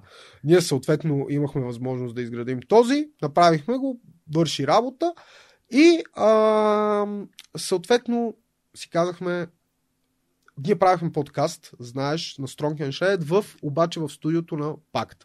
О, тук трябва да спомена и Пакта. Няма как да мина без да спомена тях, защото имам огромна благодарност и признателност, че живота ме събра с хора професионалисти, които работят от много време, това с което аз искам да се занимавам, макар и в друга сфера. И видях как се прави бизнес. Е вената. Никиче и вената. Видях как се прави бизнес в по този начин в YouTube, как се говори с рекламодатели, видях как се подписват договори, научиха ни на всичко. Бог ми свидетел, признателен съм им жестоко. Това са едни професионалисти до мозъка на костите си. Mm-hmm. До мозъка на костите. Ти влизаш там в една абсолютно делова обстановка. Не, в началото ти отиваш да се срещнеш с геймери, които ти казват спокойно, ние ще научим на всичко, но ти отиваш и изведнъж виждаш един адвокат, професионалист в сферата си. Да, Никича. Човек, който е бил професионален спортист, на който нищо свързано с тематиката в спорта не му е чуждо. Виждаш Венци, който е преодолял толкова много а, трудности в живота си и се е справил с неща. Той е говорил в своята книга а, Живот в страх за паник атаките. Преодолява изключително а, а, голяма трудност, свързана с тези паник атаки. И човек, който ти казва, и какво като а, другите не харесват това, което ти примерно обичаш? Какво ти пука? Нали? Ти го правиш и ти е кеф по дяволите. И когато видях този начин на мислене, как видях ти, видяхте те, пич, когато видях, че ти, ти видя, че звука не ни е окей okay, и никой не те търси. Ти ни потърси нас. И викам, бре, Георги Ненов ме търси, за да ни помогне за звука. Ники, че ни показа и вената начини, с които да правим клиповете си по-достъпни за хората, по-добри, по-качествени. Разбира се, ние сме си платили за това, но аз виждах екстра работата, която те вършат за нас. Mm-hmm. Тя беше безкрайно много. Да, вие сте били част от менторската им програма. Естествено. Да. Това не се изнести. Но, аз като ви видях, просто исках да помогна, защото смятам, че това е редно за всеки, който върви напред, да може да помогне хората, които идват след него, за да бъде, защото когато съдържанието е качествено, нали, една, един технически детайл може да го просто да го направи негледаемо. И аз за това исках да ви кажа, че качеството на звука, прави едно видео от не мога да го гледам, просто защото звука е гаден, до а, е, това е абсолютно супер. Нали? И обратното. Мисля, от абсолютно супер, картината е кристална, всичко е прекрасно, звукът е ужасен и ти казваш, аз това не мога да услушам, просто мозъкът така работи. И затова реших да, да се свържа с вас, да си поговорим и по някакъв начин да ви помогна, ако мога. Обаче не това беше главната помощ, която аз извлеках от тебе тогава. Главното нещо, което ми направи впечатление беше, че всички успели хора искат да ти помогнат. Те винаги ти подават ръка. И аз го видях. Видях го при теб. Видях го при Никича. Това беше нещо, което ми направи огромно впечатление. Той, ти не получаваш никак, нищо от това, от тази помощ и въпреки това идваш и ми я предлагаш на мен, който съм никой. Това беше модел, който веднага откраднах. И в момента прилагам за всички хора, с които работим, с които говорим, всеки мой нашия абонат знае, че няма момент, в който да ми. Няма а, човек, който да ми е писал и да не е получил отговор mm. от мене. Да, може би ще го забавя в рамките на ден-два, но няма да има на такъв, на който не е отговорено. На просташки, нали, съответно съобщение, естествено, че не отговарям, но въпреки на това и веднъж успях да направя, да тренирам ораторските си умения и с един човек, който ми влезна изключително грубо, псувайки ме на морето, докато лежа до приятелката ми и детето ми с пейките. Mm. И буквално успях с 10 на живо ли, бе?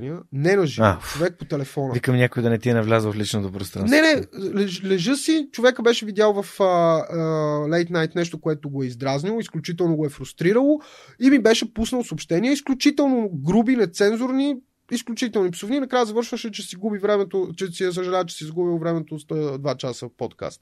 И аз овладях емоциите си, Мгм. защото първоначално беше взрив в съзнанието. Е, за това говорим. Точно. Но това пак вие сте ме научили всички хора, с които съм комуникирал, косвено или пряко. Казах сега, Борис, овладя емоциите си, направи експеримент. Овладях си емоциите 10 минути на балкончето, завъртях се там по тераската, това, онова, върнах се. Казах му, нали, префразирам съобщението, съжалявам, пич, че си си загубил 2, часа от времето. Наистина искрено съжалявам, съжалявам, че не си намерил това, което а, търсиш в нашия подкаст. Извинявам ти се за което. Надявам се пак да дойдеш да го изгледаш и този път да намериш стойност за себе си в него. И това беше. Пича след това 10 минути ми се извинява, колко груп е бил, как не е искал да го направи. Накрая завършвахме с какъв пич съм аз борката и как много ще ме уважава и как изключително ще, нали, ще Мгм. следи всичко, което правим. И си дадох сметка. Силата на общуването, силата на това да овладее емоцията си и да превърна един човек, който допреди секунда ме псуваше на, на майка и ме, ме обиждаше, в човек, който го е срам от постъпката си и който иска да ми се извини, съответно, нали, е а, осъзнал грешката си. И в този момент осъзнах, Георги, каква е моята битка и цел. Битката ми е за хората на ръба. Те хора, от които съм бил аз. А да паднеш към пропаста, в която бездната на липсата на амбиции, на цели, на щастлив край в живота ти на 60, без да можеш да се радваш на внуци и крепко здраве. И, и постоянното залитане към това, бе има и друг живот. Абе има и друг живот. На всеки в главите ни го говори. Онова гласче не е само в моята глава. Аз знам, че е в на всеки главата. И знам, че му говори. И знам, че ако аз съм човекът, който може да го събуди, с удоволствие да ме пусне да му го събуди и да минава в другата Да. страна, за да си развиваме обществото. Това е тази голяма битка. И съм сигурен, че ще я проведем и че ще я спечелим. Безусловно съм убеден. това. Ти си слушал моята история, че всъщност моят най-голям страх беше да се превърна в чичко на 30 години и срещата ми с Лазар реално ме превърна в а, пътя ни е супер сходен. Нали? Аз реално започнах с тренировки, за да стигна до тук. По същия начин Да. като теб. Да. Ти започна с тренировки, т.е. когато се погрижиш физически за тялото, то ти си по-продуктивен, изглеждаш по-добре, чувстваш се по-добре, изграждаш по-качествени отношения с, а, с променяш средата и така нататък. А, наскоро, тук, докато подготвяхме камерите в последния момент, а, спомена, че дори вече не работиш друго. Как, Да. взе, как се взе, как, в смисъл, как взе това решение? Веднага ще ти отговоря. Ох, то трябва да тръгнем. Георги Шишков ме мотивира за това решение. Георги Шишков тази година, тъй като започнахме Late Night подкаст с Мгм. него, той в последствие напусна Late Night подкаст, само след около 2-3 месеца. А, в нашата малко общество, което след Late Night подкаст, хората си помислиха, че е имало някакъв разрив в взаимоотношенията ни или нещо такова. Абсолютно нямаше нищо такова. А, Георги е страшно открит човек и дойде, обясни защо не може да участва повече в подкаста. Ние го приехме, казахме няма никакъв проблем, Георги. Останахме с супер добри взаимоотношения, Мгм. всичко, всичко е наред там. Но хората останаха с, взаимо... с а, впечатлението, че нещо се е случило. Разбира се, в последствие разбраха, тъй като Георги няколко пъти вече след това идва в Late Night подкаст. Та, Георги, докато общувахме, тъй като в Late Night подкаст се а, общувахме по-често, почти всяка седмица се виждахме по няколко пъти,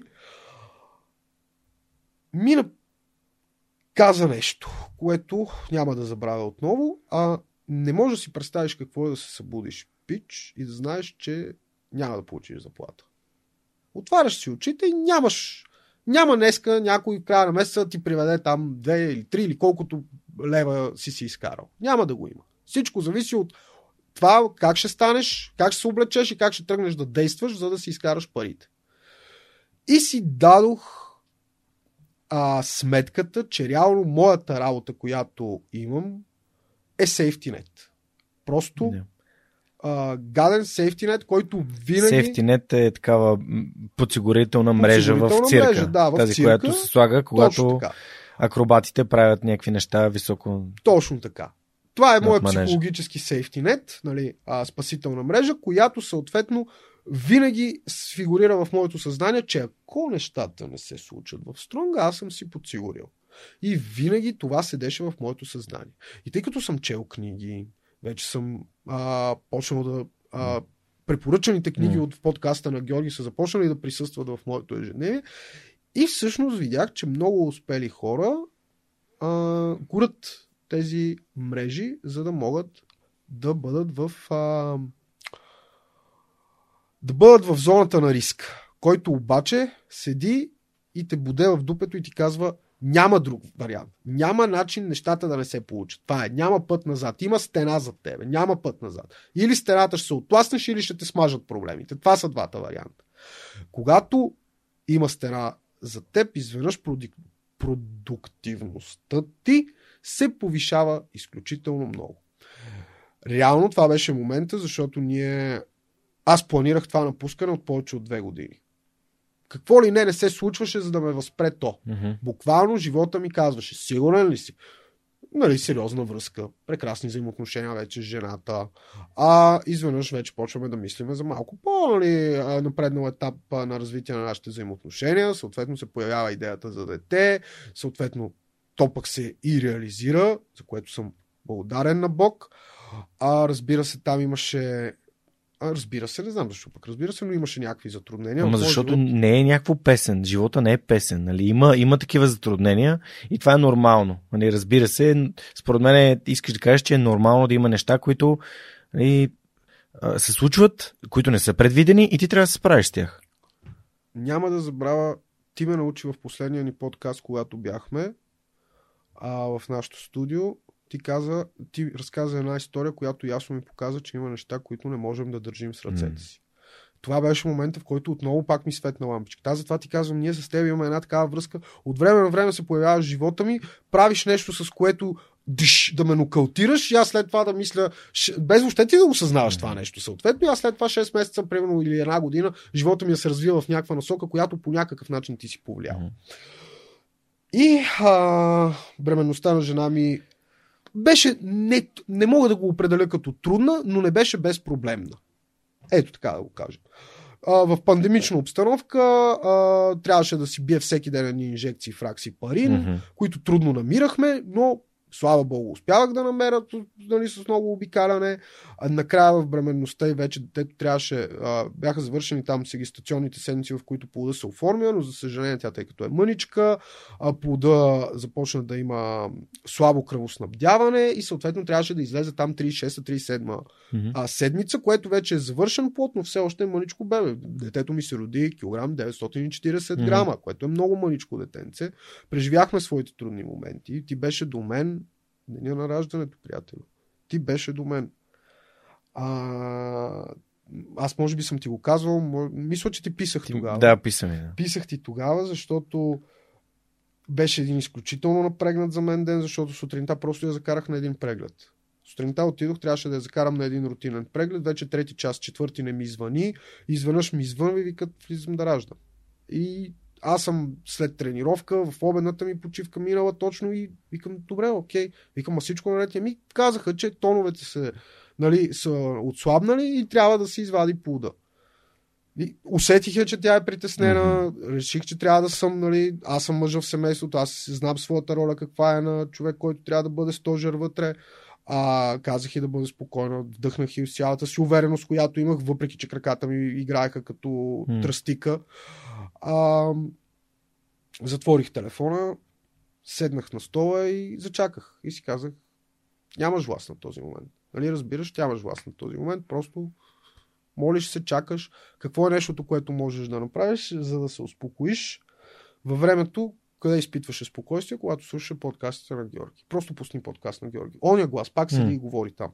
Просто си пусни един подкаст на Георги, няма какво друго да правиш.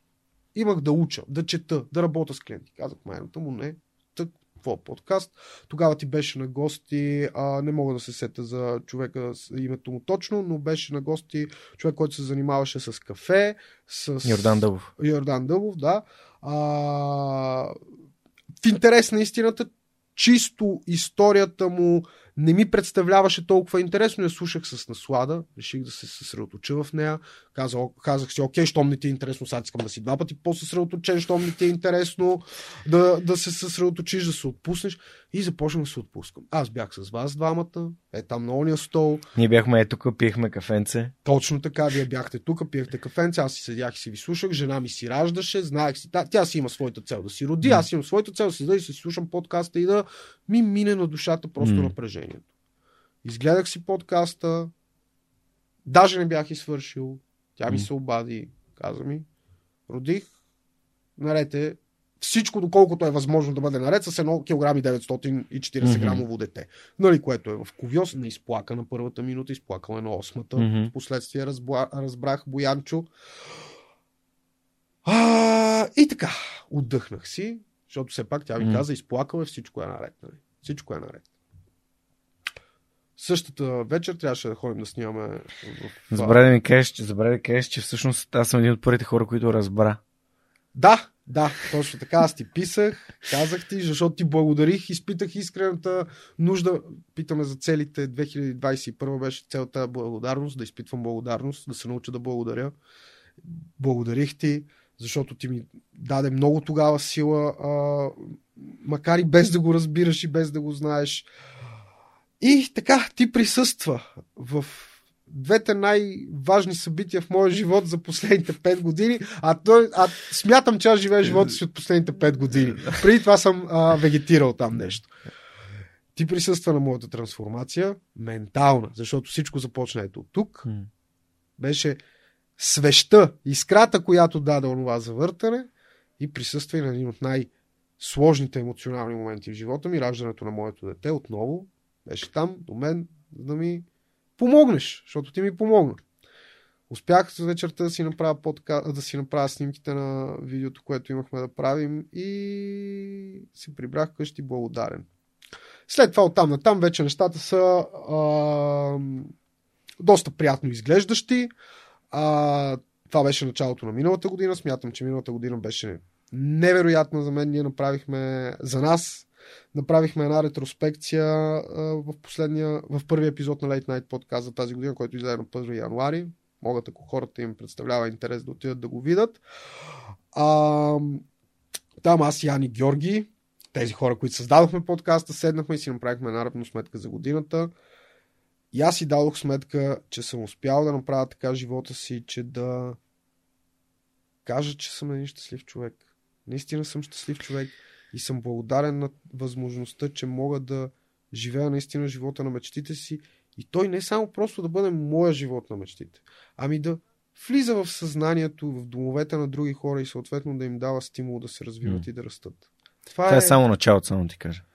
Знам човек, но аз Става се чувствам... по-готино. Много е странно, защото аз се чувствам успял по дяволите. Знам, че не съм никъде в своя път на израстване. Но аз разглеждам успеха като процес. Не го м. разглеждам като крайна цел или мисия, а го разглеждам точно като процес. И то е. Знаеш ли какво е? Това не отново не е моя мисъл, това е чисто взето от а, Карнеги, който казва, че процесът, а че успехът е процес на това да се научиш да получаваш това, което искаш от живота. И ако по възможност не пречиш на другите, добре, ако пък с това нещо им помагаш, супер. И зададох си сметка, правиш ли?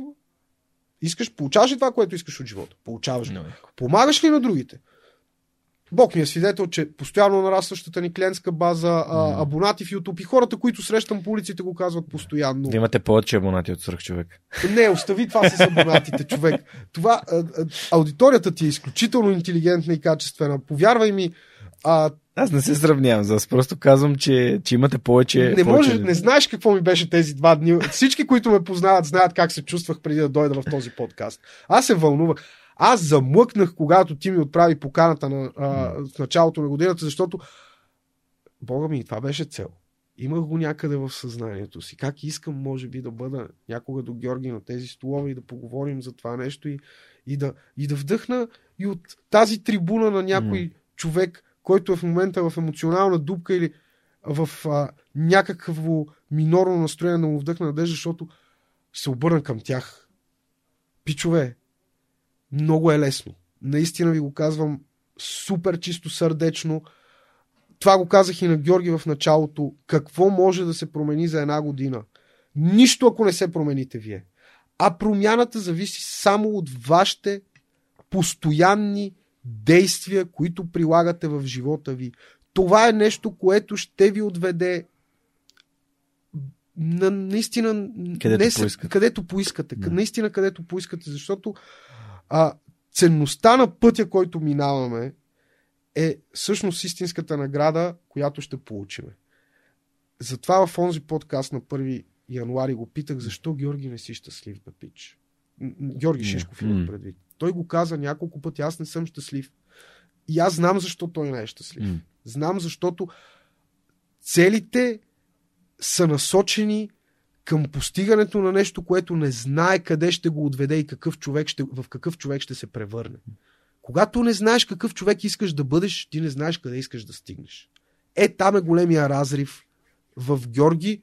И аз това не е нещо, което да не съм му го казвал и да не, да не смея да, да му го кажа и в лицето и, ще му, и съм му го казвал и винаги. И знам, че той ще се справи с това нещо. Вярвам го, защото го виждам в неговото израстване. Е, тоест, при всеки е пътя, просто пътя е различен. Жорка, здравей, радвам се, че отново сме заедно. Продължаваме темата за блокчейн и Web 3.0 и въпросите, които съответно сме създали, от които да започнем. Миналия път ти разказа за използването на блокчейн технологията от потребителите, от масовите потребители и за финал завърши с двете най-често използвани неща или двете най-пробивни горещи. горещи теми на блокчейн технологията, една от които е метавселената. Моля те, разкажи ми какво представлява метавселената и има ли така изгледи скоро хората като мен, просто, просто потребителите да могат да използват метавселени? Супер. Това е, това е страхотен въпрос. Интересното е, че той съчетава а, две технологии. А, ние си говорим тук за блокчейн, само че метавселените това са виртуални реалности, което знаете е съвсем различна а, а, друга технология. А, и след малко ще стигнем до това всъщност къде се преплетните точки на, на тези неща. А, но причината това да е много гореща тема е така, бившо, зна, така, бившото име на тази компания беше Facebook, сега вече се казва Meta. А, и тяхната, тяхната политика и тяхната визия всъщност за развиването на тяхната, на тяхната компания, за развиването на така наречените метавселени или метавърси. А, метавърси това са виртуални реалности, където потребителите могат да, да ги използват както така да кажем, като, като, като истинската реалност. Те могат да се разхождат, те могат да отидат на купон, да кажем, могат да празнуват нова година заедно а, в, в Вселената, могат да играят различни игри. А, метавселените са уникални по рода си, защото а, някои от недостатъците, така да кажем, на, на, живия, на, на живия живот на Вселената, всъщност там ги няма. А, пример за едно такова нещо мога да дам с строенето и с Земята, да кажем, в, в, в метавселените, където всъщност ти за едно штракване можеш да срутиш нещо, можеш да изградиш едно нещо и то да е много различно. Да кажем дори, че законите на физиката може не, не винаги да, да, да, да въжат в метавселените.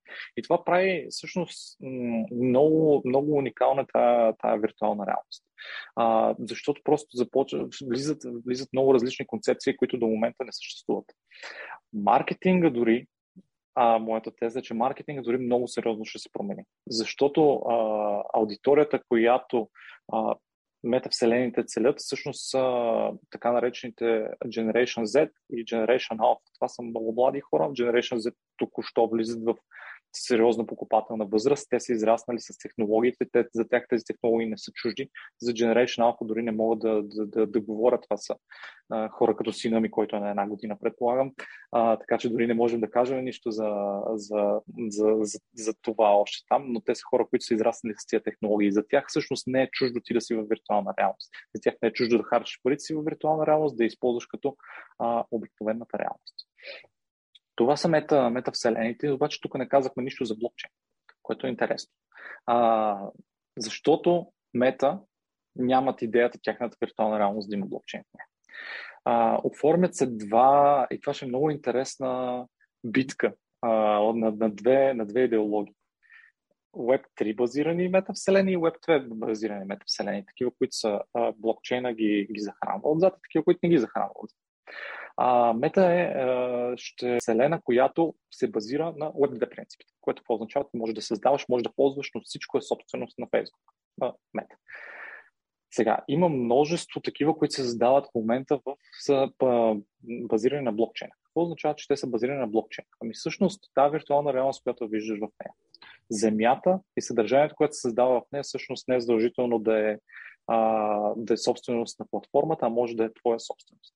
А, и това се базира на блокчейна. Има а, няколко вече такива, да, много, много ранни приложения, а, но има вече няколко такива приложения, които всъщност има такава виртуална реалност. А, мога да дам за пример а, Decentraland се казва едната, другата се казва а, CryptoVoxels.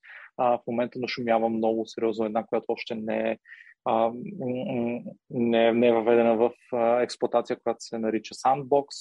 А, и всъщност ще бъде много интересна тая битка, а, защото тя ще покаже има ли силата, а, децентрализацията, желанието за децентрализацията, философията на децентрализацията да се пребори с философията на централизацията, на корпоративно а, притежаваните а, софтуерни системи платформи и съдържания. Та, това е, може би, за, за, за мета, метавселените. Ако искаш да идем в някаква друга посока, кажи. Жорка, благодаря ти много, че ни обясни за метавселените и всъщност каква е разликата между метавселените, които ще биват развивани от корпорации и метавселените, които са базирани на блокчейн технологии. Ако вие, приятели, имате въпроси свързани с Web 3.0 и блокчейн технологиите, ние с Жорката и нашите приятели от LimeChain със сигурност ще им отговорим в някои от следващите епизоди, ако ни ги изпратите на имейл или като лично съобщение във Facebook. Благодаря ви много, че проявявате интерес към технологията и ви пожелавам приятно слушане на епизода.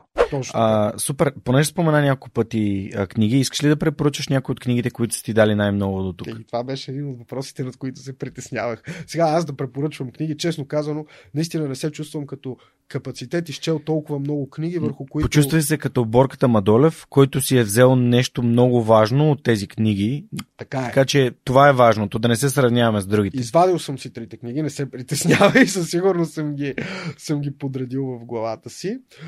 Първо не е една книгата, а значи последната книга, в момента в която чета, ми прави изключително силно впечатление, въпреки че все още не съм я довършил, ще я препоръчам на хората, на твоята аудитория. Тя е Събудете великана в себе си. А, Антони Робинс. Точно така, на Антони Робинс. Чел ли си я? Да. Това е книга, която смятам, че трябва да се прочете, ако искате да се научите да контролирате емоциите си, да разберете какво те ви казват, да знаете как да приоритизирате ценностната си система, защото всъщност се оказва, че това нещо може да се случи. Да, препро... да препрограмираш ценностите си, да ги подредиш по определен ред, чрез който вече да знаеш как да взимаш много лесно и бързо решения. Тъй като аз имах проблем с взимането на решение. Колебаех се от това нещо. И установих ето как да а, а, взимам бързо решение. Това е една от книгите. Другата книга е автобиографията на Бенджамин Франклин.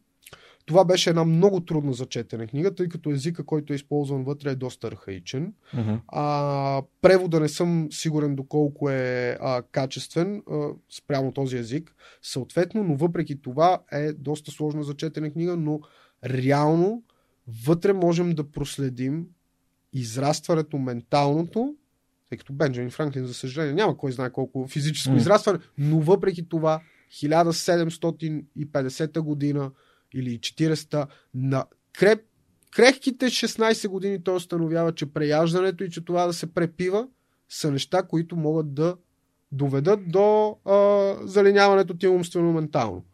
Та, виждаш как преди 3 века човек може да си извади правилните изводи, когато си задава правилните въпроси. Знаеш, че имам любим цитат на, на Бенджамин Франклин, нали? Early to rise, early to bed, makes men healthy, wealthy and wise. Точно така. Да. Значи ранното лягане и ранното ставане правят мъжа а, Здрав, здрав успешен. изобилен и успешен. Да, на, на по-съвременен език да. казано така. Абсолютно да, е защото така. богатството го разглеждаме само финансово, пък то не е. само. Не, не, корена на Да, думата да. богат не идва от пари, Да. идва от Бог. Нека да... Богатството не е, не е Супер. заключено в Много яка, много яка втора препор- препоръка. Нещо друго? А, нещо друго. Всички а, книги смятам, че на Карнеги са ми помогнали Мгм. много. Всички книги. Там не мога. Там много силно мога да отлича една книга, която има едно такова ма- манипулативно заглавие, но в никакъв случай не е манипулативна книга. Това е как да печелим приятели и да влияем на другите. Но е невероятна книга, защото чрез едни много разказвателни истории са ни показани. А, това, между другото, трябва да са първите книги, с които човек да започне, защото ако не е израснал ментално, те ще му дадат а, простия език, чрез който да, а, да върви в правилната посока за себе си. Та, смятам, че Супер. тези книги Готини са препоръки. много подходящи. Аз искам да всъщност да отправя естествено и препоръка за аудиокнига на седмицата, нашата рубрика с Storytel, в която не знам поради каква причина, просто го почувствах в епизода, докато си говорихме с Борката. Искам да препоръчам по моя начин автобиографията на Димитър Бербатов, която показва за едно такова момче от а, един малък а, град, който буквално извървява целия път до това да стане най-великият голмайстор в историята на българския национален отбор. А, и има много, наистина е написана по много интересен, много увлекателен начин. А, много лесно се слуша и е за мен всеки човек, който е виждал Димитър Бербатов или иска да разбере неща за, за неговия път, това е един прекрасен начин да, да си вземете добрия пример и нещата, които той е правил а, в своя живот, за да постигне тези, тези невероятни свръхчовешки цели. Мога ли Само да добавя, ако естествено да си, а, ако искате да спечелите един месец безплатен Storytel, моля ви, тъгнете Storytel и свръхчовекът, да Superhuman подкаст в а, Instagram, в едно стори, като споделите вашата любима аудиокнига. А, ти ме запари по Storytel, между другото трябва и за това да ти благодаря. В момента комбинирам Storytel М. и четенето М. на книги, но четенето на книги а, е приоритет, Да. за да мога да обогатявам езиковата си култура. Но сега ще те помоля ти да ми помогнеш да споделим а, още една книга, която искам да, да, да спомена, но ти ще ми помогнеш, защото просто не мога да се сета а, конкретното Забравените истории заглавие. на България, 7 рока за лидерство. Точно така. И тази книга, тази книга трябва да попадне в учебниците, не, не в учебниците, трябва да бъде изучавана в а, българските училища и всяко българско семейство трябва да има тази книга. Да, Иво е изключителен разказвач, а, страхотен е, има много неща, които мога да науча от него. Аз никога няма да забравя първия ми така допир до неговото ораторско майсторство, когато ме бяха поканали в Book Talks да разказвам за книга. Аз разказах за моята любима книга, учебникът, а, Седемте навика на високоефективните хора. И седнах един много щастлив, супер щастлив до неда, такъв нахилен, много добре се представих, просто разказах според мен по прекрасен начин книгата. И Иво стана, започна да говори, той говори за Homo Deus на Харари. И аз е така. Зяпнах. И само обърнах се към нея и казах, искам някой ден да мога да разказвам история като този човек. Та, Иво е мой приятел и много се радвам, че книгата ти е харесала. Това беше моя препоръка, ако си спомням правилно, на, като дойдох на гости във вашия подкаст. И това, между другото, беше препоръката за аудиокнига на седмицата в миналия епизод с Траян Траянов, изпълнителният директор на Заедно в час. Така че явно а, тези истории ще, така, ще набират, а, набират а, скорост. Искам да кажа, че Иво подготвя в момента втора част на забраните истории, а аз и Георги Станоилов от Петка Марън подготвяме също една много интересна книга за разказваща истории за достоинство на българина, която ще сподели малко по-нататък, защото в момента влиза в рано в печат. Да му кажеш на Иво, че може да разчита на пълната ни, без да го познавам, на пълната ни подкрепа, за да може да разпространим тази книга Супер. и чрез Late Night, и чрез Strong Handshake, Супер. без абсолютно каквото и да нали, там някакви задни Супер. мисли. В момента, в Пълна който е подкрепа. готова втората версия, ще, ще разчитам на вас. Това е- Благодаря ти. Аз съм ти много. плакал в фитнеса на тази книга. Всеки Удължих път- си тренировката. Всеки път плача на тая книга. Това е... А, два, значи тренировката ми е час и половина, тя е два часа и половина някъде книгата. Реших, няма да спра да тренирам, само за да изслушам М. книгата. Аз, а, коя ти е любимата история? Не мога да отлича. Наистина не е мога да отлича. Не мога да отлича човек. Всяка защо. следваща история е така. То направо ми, се, ми сетваше Да. дишането. Наистина не мога да отлича. Просто затова събирам цялата книга. А, има ли, а, книгата има ли е издадена? Не, книгата е единствено, тя е създадена за аудиокнига. Тя е направена, създадена е да бъде само е- аудиокнига. Той е вкарал вътре цялата енергия и талант на ораторското си майсторство и затова въздейства по Да. този начин. Да. Има, Иво е, Иво е човек, от който всеки може да се научи. Изключително препоръчвам и неговите обучения, защото той е корпоративен обучител, той е страхотен продавач, също така сейлс уменията му са на много високо ниво и много се радвам, че имам човек като, като него в живота си, като, като приятел и като свръх човек. Епизода с него е 178, ако не сте го слушали, задължително го изслушайте. Борка, сега седиш на този стол, ние вече почти 3 часа си говорим. А, Не знам как са минали, сериозно. еми, като миг, обаче съм сигурен, че в някакви такива моменти, в които си слушал, сигурно си искал да ми зададеш някакви въпроси. Искаш ли нещо да ме питаш като, като човек, който е не черпил вдъхновение, аз ти благодаря безкрайно за това, което каза, че всъщност моята история също е вдъхновявала. Аз, моята единствена цел да споделям нещата, които казвам в този подкаст е хората, които го слушат, да ме възприемат като повече като приятел, отколкото като този там, който задава въпроси. А, и ако имаш нещо, което... Георги, сега така ми е застрелваш този въпрос. Нямам какво да те питам. Човек, ако имам какво да те питам, аз ще те питам на...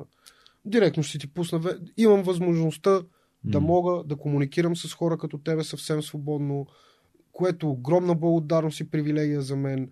И когато наистина аз вече установих, че когато имам нужда от помощ, просто трябва да я поискам. Казвам го и на хората, които ни гледат, директно им го казвам, ако имате нужда от помощ, просто я поискайте. Дали към мен, дали към него, никога няма да ви затворим врата.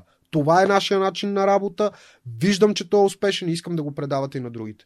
Това е, нямам какво да те питам, човек. Имам единствено е. само да ти благодаря и да те прегърна след края на подкаста и това е. Нямам какво да Супер. Ами аз много искам да пожелая много успехи на теб и на Янката като, като екипи, на момчета, които, момчета и момичетата ви пожелавам, които влизат за да ви помагат, за да се борите. За това да си знаеш, че аз съм част от Лифтолив вече 8 години и всъщност аз също помагам на хората да по някакъв начин да изграждат качествени навици, да се чувстват по-добре, да бъдат по-здрави, но всеки го прави по неговия си начин и затова за мен лично никога няма конкуренция, нито в подкастите, нито в, в другите неща. Хората трябва да работят заедно за едно по-здраво и по-качествено общество. А, Борка, м- Точно същото мнение да, искам само да ти, да, да ти разкажа, когато м- се връщах в България и баща ми имах разговор с него, че напускам реално работа си в Lufthansa Техник Хамбург и бях, очаквах от него той да ми каже Георги, то, нали, ти сега в тая хубава работа, защо я напускаш? Да, очаквах да ми създаде едно напрежение. Всъщност той ми каза, аз му казах, баща ми, докато нали, работя за Lufthansa, аз никога няма да бъда свободен, никога няма да бъда финансово свободен. Защото нали, колко, колкото и да си представяме едни добри заплати, наистина, ако правиш нещо за теб, нещо важно, което е ценно за хората и, и всъщност то се натрупва, нали, резултатите в някакъв момент те могат да бъдат много по-големи, отколкото най-високата заплата, която някой би могъл да ти продаде. Естествено, пък въздействието върху другите хора е безценният начин ти да нали, да уравновесиш това, че в началото не получаваш нищо. Нали? Ти знаеш този подкаст над 3 години Минаха над 3 години, докато се появиха Телас и ни подкрепиха, за което винаги ще им бъда благодарен, като първите, които про- просегнах, посе, а, протегнаха ръка. Но баща ми ми каза, сине, ти си го научил този урок на 30 и може би съм бил на 33-4 години. Доста по-рано от мен си го научил този урок. А баща ми е професор. Е, Баща ми е професор, който е много уважаван, с много добра а, кариера, тъй като а, той просто е първият професор по ЖП техника в България и така. И аз тогава се почувствах много силно подкрепен от него заради това, което ми каза, че аз започвам да работя за себе си.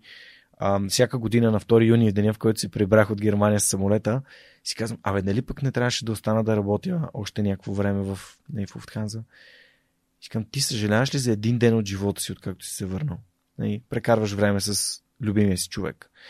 Свободен си сутринта да станеш в 6 часа да отидеш на разходка в парка или в 12 часа, ако решиш. А, можеш да записваш епизоди с Борката, с Цецо, с а, Монката. Тук по всяко време, всеки ден имаш, имаш камери, имаш техника, имаш хора, които те следват, има хора, които харесват това, което правиш, има хора, на които променяш живота. И би ли го заменил това за нали, да беше спестил повече пари, да беше изкарал повече пари, да беше се стъпил на някои нива? А, еми, и отговорът ми е не. Защото в момента аз съм нали, капитана на, на, на кораба и ам, вярвай, че докато полагаш действията и докато помагаш на хората и, и даваш от себе си на тях, а, не, не мислейки за резултата, ами именно, помагайки им, ти много добре го каза, нали, отделям това, че ти си ми не плащаш клиент, и плащането е поемане отговорност от, теб, от, от него към теб, разбира се, давайки на, на всички това, от което те имат нужда, когато имат нужда. И именно една дума, която аз мисля да превърна нали, в мантра тази година, думата е подкрепа, защото осъзнавам, че хората нямат подкрепа, имат нужда от подкрепа. И дори а, искам специално да поздравя един от хората в подкаста в нашето общество, които много са ни помогнали почти не е ставало дума за нея, става въпрос за Дени, а, която беше комьюнити менеджер в Космос. Там правихме първите срещи на обществото, на свръхчовека, на патроните. Бяхме 5, 6, 10, 20 човека. А, сега сме над 220 души, а, която започна нов кариерен път благодарение на нашите приятели от DFBG и благодарение най-вече на нея, защото се е осмелила, защото е била а, а, постоянна, защото е развила своите знания и умения до този момент, в който и, а, може да стане част от, от една а, такава прекрасна организация, която помага на IT обществото в България и не само. Така че и пожелавам нали, наистина много успехи в, в това а, ново начинание а, и благодаря за подкрепата, която тя е оказала на свръхчовека до тук. И тя ми писа вчера да ми благодари на мен за това, че имаме това общество подкрепящо и колкото повече хората вътре си взаимодействат и си помагат, за мен нали, аз ставам все, по, все по-щастлив, а, защото това е целта. Това е целта да създаваме общности, които си помагат помежду си и вкарват още хора в общностите и така, както капачки за бъдеще, един страхотен пример, Вероятен. създаваме промяна. А, Та, нали, за ковиоза да си говорим колко, колко е важно да има, да има ковиози, в които могат нали, малките бебенца, които нали, са родени нали, не на време, значително по-рано, а и тези родени на време да, да поседят, за да се адаптират към новата среда. Знаеш колко ме беше срам от мен си, пред мен си, когато се появи първата а, 10 литрова туба вкъщи, с която събираме капачки и тя се появи чак след като се появи сина ми. И се почувствах много гузно, че съм го правя чак след като аз трябваше да бъда, да, нали, да, моя син трябваше да бъде в ковиоза. Нали, имах причината да го направя и си зададох сметката, викам, виж сега как не го правиш всъщност. А, мотива ти е как да кажа, мотива ми не беше правилен, може би, тогава, в този момент. Не се съди за това. Не, не се съ... По някой път е това, е това е нещо, което искам да премахна в себе си. Опреквам се за някакви е такива Не се опрекли, вземи урока и кажи, окей, как да направя така, че да не се точно, пък. Точно така, точно така. Това е наистина а, важният урок. Сега това е неразделна част от къщи, бутилката за събиране на капачки. А, и ще го променим това нещо. Mm. Ще го променим. Ще има и линейки, ще има и mm. а, ковиози. Всичко ще бъде наред. Абсолютно убеден съм. Има ли нещо, което ти е важно да, да засегнем и за което не сме, до което не сме стигнали днес? Ти разказа твоята свръхчувашка история от това да, да бъдеш с много наднормено тегло, да бъдеш в връзка, в която просто се чувстваш връзка с себе си и във връзка с, нали, с друг човек, което се чувстваш абсолютно не на мястото си, в някакъв наистина страшен дискомфорт, но живейки в мислейки си, че това е комфорта, до момента в който ти си предприемач, имаш собствен бизнес, който помага на хората, имаш а, прекрасна връзка, имаш син, а, за когото се грижиш. Виж така, като го разказваш, по някой път се чуда за какво да се мотивирам сега. Разбираш ли, малко по някой път наистина ме е страх сега какво да ме мотивира, какви да бъдат целите ми. Успявам да ги намеря. Когато а, вида, че нали, нещата, които говорим, а, хората, до които стигаме, се променят, искам да ставам mm. повече и реално аз съм ти споделял моята финална цел в живота каква е. Наистина, mm. казвам го съвсем открито. Ян ме научи да бъда смел в това да споделям целите си. Аз знам, че ще го постигна. Искам точно мига, преди да си схлупвам очите. Бог mm. ми е свидетел, че не ме е страх от този миг. Mm. Ще го, когато дойде, съм готов, ще бъда готов за него. Но когато затварям очи, искам да последната ми мисъл да бъде допринесе с нещо по-добро за това общество, за тази държава, да бъде издигната на едно малко по-високо ниво. Много големи отговорности имаме, Георги. На тази земя са били хора като Левски, като Ботев и като безброй другите умряли, оставили костите си, ние с теб днес да можем да говорим mm. свободно на български язик, с а, нашата религия, с нашите вярвания. Пред тия хора имаме отговорност. Значи, щом тия хора, аз не мога да се сравнявам с тях, това е пределно ясно, но щом тези хора са умряли, за да може ние да имаме тази свобода с тебе сега тук, ние сме длъжни да не я пропиляваме. Ако можем да надградим нещо, длъжни сме да го направим. Те са, те са възприемали нали, държавата като един идеал, нали, родината като един идеал и аз съм съгласен с това всеки да допринася за това да развиваме родината си. А, и нали, ако мога само да поставя една много важна граница, която ти знаеш, че аз много уважавам всякакви хора от всякакви култури, националности, етноси и религии, а, нека, не, нека да използваме тази градивна енергия към създаване, не към рушене на мостове към други хора, към други общности, към други държави, ами към това да, да се фокусираме върху това как ние да ставаме по-добри. Ние като единици, ние като общество, но а, важно е да го кажеш, защото знаеш, че... Да, да не залитаме в крайно националистически. Да, да става много... Става трудно, аз не вярвам в национализма, аз вярвам в това, че хората са прекрасни и всички хора навсякъде са уникални и прекрасни. Абсолютно. Имат е свръхчовешки потенциал. А, едно нещо само искам да ти кажа. А, наскоро така в автобиографията на Уил Смит, която е книга, която препоръчвам на всички, ако могат да се добера до нея, за сега е само на английски. Имаше един момент, който не да ми, не да ми обърна внимание на него и той беше, да, той, Уил Смит става баща на три. Нали, му, на първото му дете той има три и застава над, над него и си казва аз в този момент си поставих една цел. Или ще стана най-добрия баща на света, най-добрия баща, който мога да бъда, или ще умра.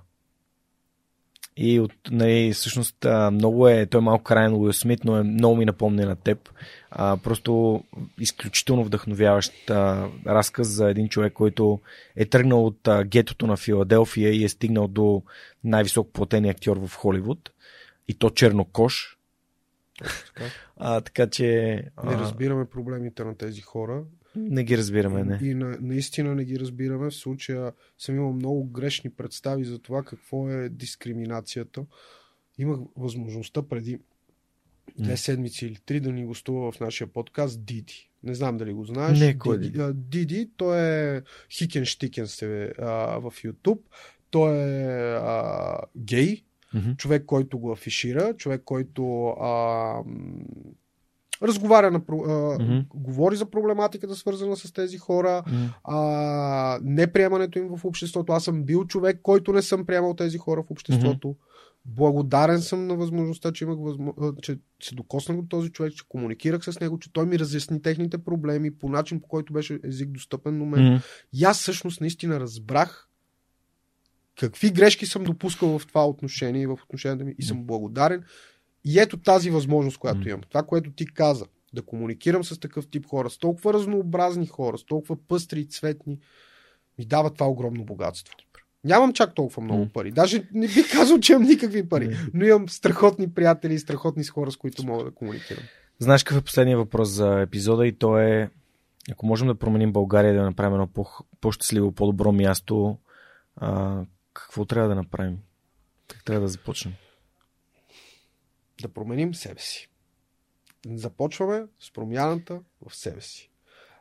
Това е. Няма а, как да се сърдиме на ванката, че си е метнал букука, ако, а, в, нали, навънка, ако ние не сме от хората, които си хвърлят, примерно, букука в кофата. Просто променете себе си, бъдете примера, който искате да виждате. Не бъдете хората, които съдат, защото да съдиш е много лесно, Давайте критично мнение, това е страшно полезно, но просто да действаме. Няма какво друго повече да се прави. Хващаме и действаме. Заедно, като народ, като общество, в посоката, в която искаме да се развиваме. Аз имам, между другото, извинявай, че така ще удължа, може би, малко подкаста, но Имам много лесен начин, с, хората, с който хората да разберат това, което обичат да правят и да спрат да работят. Давам го на нашите клиенти, за голяма част от тях върши работа. Ще ви го дам и на вас, казвал съм го и много пъти. Това е нещо, което ми помогна на мен си. Как си намерих талантите? Просто си задайте честно въпроса, когато сте сами с вас. Какво обичате да правите безплатно и сте готови да вършите без никакви пари, за голям период от време и въпреки това то ще ви носи наслада. Всеки от нас знае какво обича да прави. Дали ще да рисува, дали ще да танцува, дали ще, да, общува с да общува с хората, дали ще бъде вдъхновяващ, дали ще бъде а, човека, който знае как да види а, екрана, за да ни нагласи хубаво а, светлини, апарати и всичко друго, дали ще бъде техническото лице. Не е задължително всички да сме предприемачи, не е задължително всички да сме учители, всички да сме мотиватори, не е задължително това. Намери какво обичаш да правиш безплатно. Стани добър в него, почни да го правиш и просто го превърни от своя хой в своя професия. Толкова Тук елементарно. Сме двама. Толкова сме двама. елементарно. Аз съм сигурен, че сме и трима. И повече. Да, със сигурност. И така живота ти ще бъде... Няма да ходиш на работа. Да. Ще бъде песен. Това е. Борка, много ти благодаря, че беше част от а, Свръхчовека. Благодаря, че сподели твоята наистина за мен свръхчовешка история. Ти си един от хората, които аз приемам, че съм бил изкрица, затова ти да, да създадеш своята промяна. Аз това, което правим в Свръхчовека, естествено целият екип. Но с един от а, малкото хора, за които знам и аз си мечтая за един ден, примерно след 20-30 години, когато а, хора излизат и казват, е, едно време имаше един подкаст, който ме вдъхнови да направя това, това, това. И се надявам наистина някой ден това да се случи, но ам, кога и дали никой не знае и това нещо, нещо зависи от мен. От мен зависи да разказвам истории като твоята, за да може хората да се вдъхновят и да казват, ако борката може, и аз мога. Затова Може. и ти можеш. Могат, могат. И ти можеш.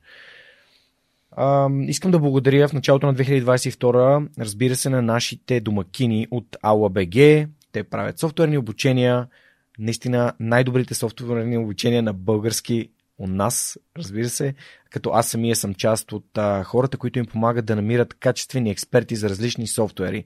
Ако вие сте експерт по даден софтуер, имате опит от 5, 7, 10 години с него и искате да създадете курс за AulaBG, знаете кои са или пък може да проверите кои са, пишете ми, ще се радвам, ако имаме така интерес към софтуера, който вие а, познавате, да създадем такъв курс. Иван ни дава това пространство вече втора година напълно безплатно. Ние го ползваме, за да записваме това съдържание.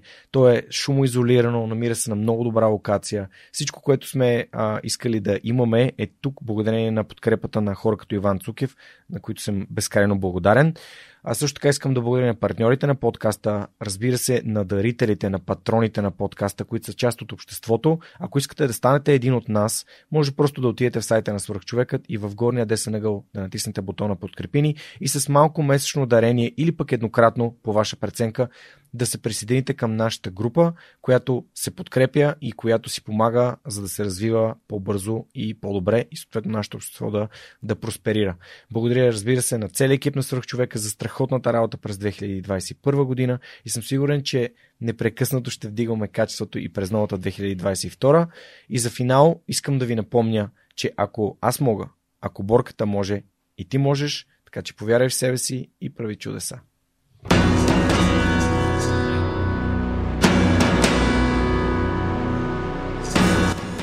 Свръхчовекът достига до вас благодарение на подкрепата и усилената работа на хората от екипа. Това са Анна Мария Ангелова, Анелия Пейчева, Марин Митев, Моника Ангелова, Слав Радоев, Симеон Миронов, Цветелина Тотева, Ясен Георгиев, Яница Цонева и Теодора Николова. Този епизод достигна до вас благодарение на подкрепата на патроните на подкаста. Адриан Голяшки, Александър Александров, Александър Гейне, Александър Гиновски, Александър Киречев, Александър Куман, Александър Силгиджан, Ангел Георгиев, Андрей Грозданов, Анелия Стоянова, Ани Сарамбелиева, Анна Андонова, Анна Радева, Асен Величков, Асен Цветков, Атанас Атанасов, Атанас Деневски, Бисер Вълов, Богдан Дринков, Богомила Трайкова, Борис Тилов, Борислав Борисов, Борислав Дончев, Борислав Сандев, Боряна Георгиева, Валентина Алексиева, Василия Свилев, Вили Енчев, Величка Георгиева, Вентислав Спасов, Весето Купенов, Виктор Калчев, Велизар Ганчев, Галин Стефанов, Георги Генов, Георги Димитров, Георги Орданов, Георги Капазин, Георги Малчев, Георги Москов, Гилджан Джебирова, Даниил Петков, Даниел Гочев, Даниел Гошев, Денислав Здравков, Деница Димитрова, Джанер Кафеджи, Джейн Димитрова, Диана Мечкова, Диана Рангелова, Димитър Дечев, Димитър Димитров, Димитър Колев, Димитър Куртев, Димитър Парушев, Добри Кусов, Евгения Гъркова, Евелина Костадинова, Ели Спасова, Емил Иванов, Емилия Цветкова, Емилиян Николов, Емин Мола Ахмет, Енчо Боев, Живко Джамяров, Живко Тодоров, Захари Захариев, Ивайло Кенов, Ивайло Методиев, Ивайло Христов, Ивайло Янков, Иван Банков, Иван Белчев, Иван Игнатов, Иван Кузманов, Ивелин Стефанов, Игнат Ганев, Илиян Иванов, Илко Шивачев, Ина Тодорова, Йордан Василев, Йордан Димитров, Ирена Иванова, Камелия Танасова, Камен Стойков, Катерина Апостолова, Катрин Стоилова, Кирил Юнаков, Константин Данков, Константин Пеловски, Константин Спасов, Коста Атанасов, Красимира Банкова, Кристиян Вълов, Кристиян Иберик, Кристиян Михайлов, Лиляна Батолова, Лиляна Берон, Лачезар Димитров, Люба Венкова, Люба Ганчева, Любомир Василев, Любомир Киров, Людмил Караулан, Маргарита Троанска, Марин Митев, Мария Дилова, Мария Митева, Мария Тодорова, Марияна Лозанова, Мартин Ангелов, Мартин Бенков, Мартин Петков, Мартина Георгиева, Майя Йовчева, Милена Младенова, Милин Джалалиев, Мими Ридър, Мирослав Желещев, Мирослав Моравски, Мирослав Филков, Митко Василев, Михаил Касапинов, Моника Ангелова, Надежда Гешева, Надя Шумкова, Невена Пеева, Нетко Христов, Нели Димитрова, Никола Томов, Николай Василев, Николай Георгиев, Николай Маринов, Николай Янев, Нида Проданова Йоцева, Октай Чубан, Павел Начев, Павлина Андонова Иванова,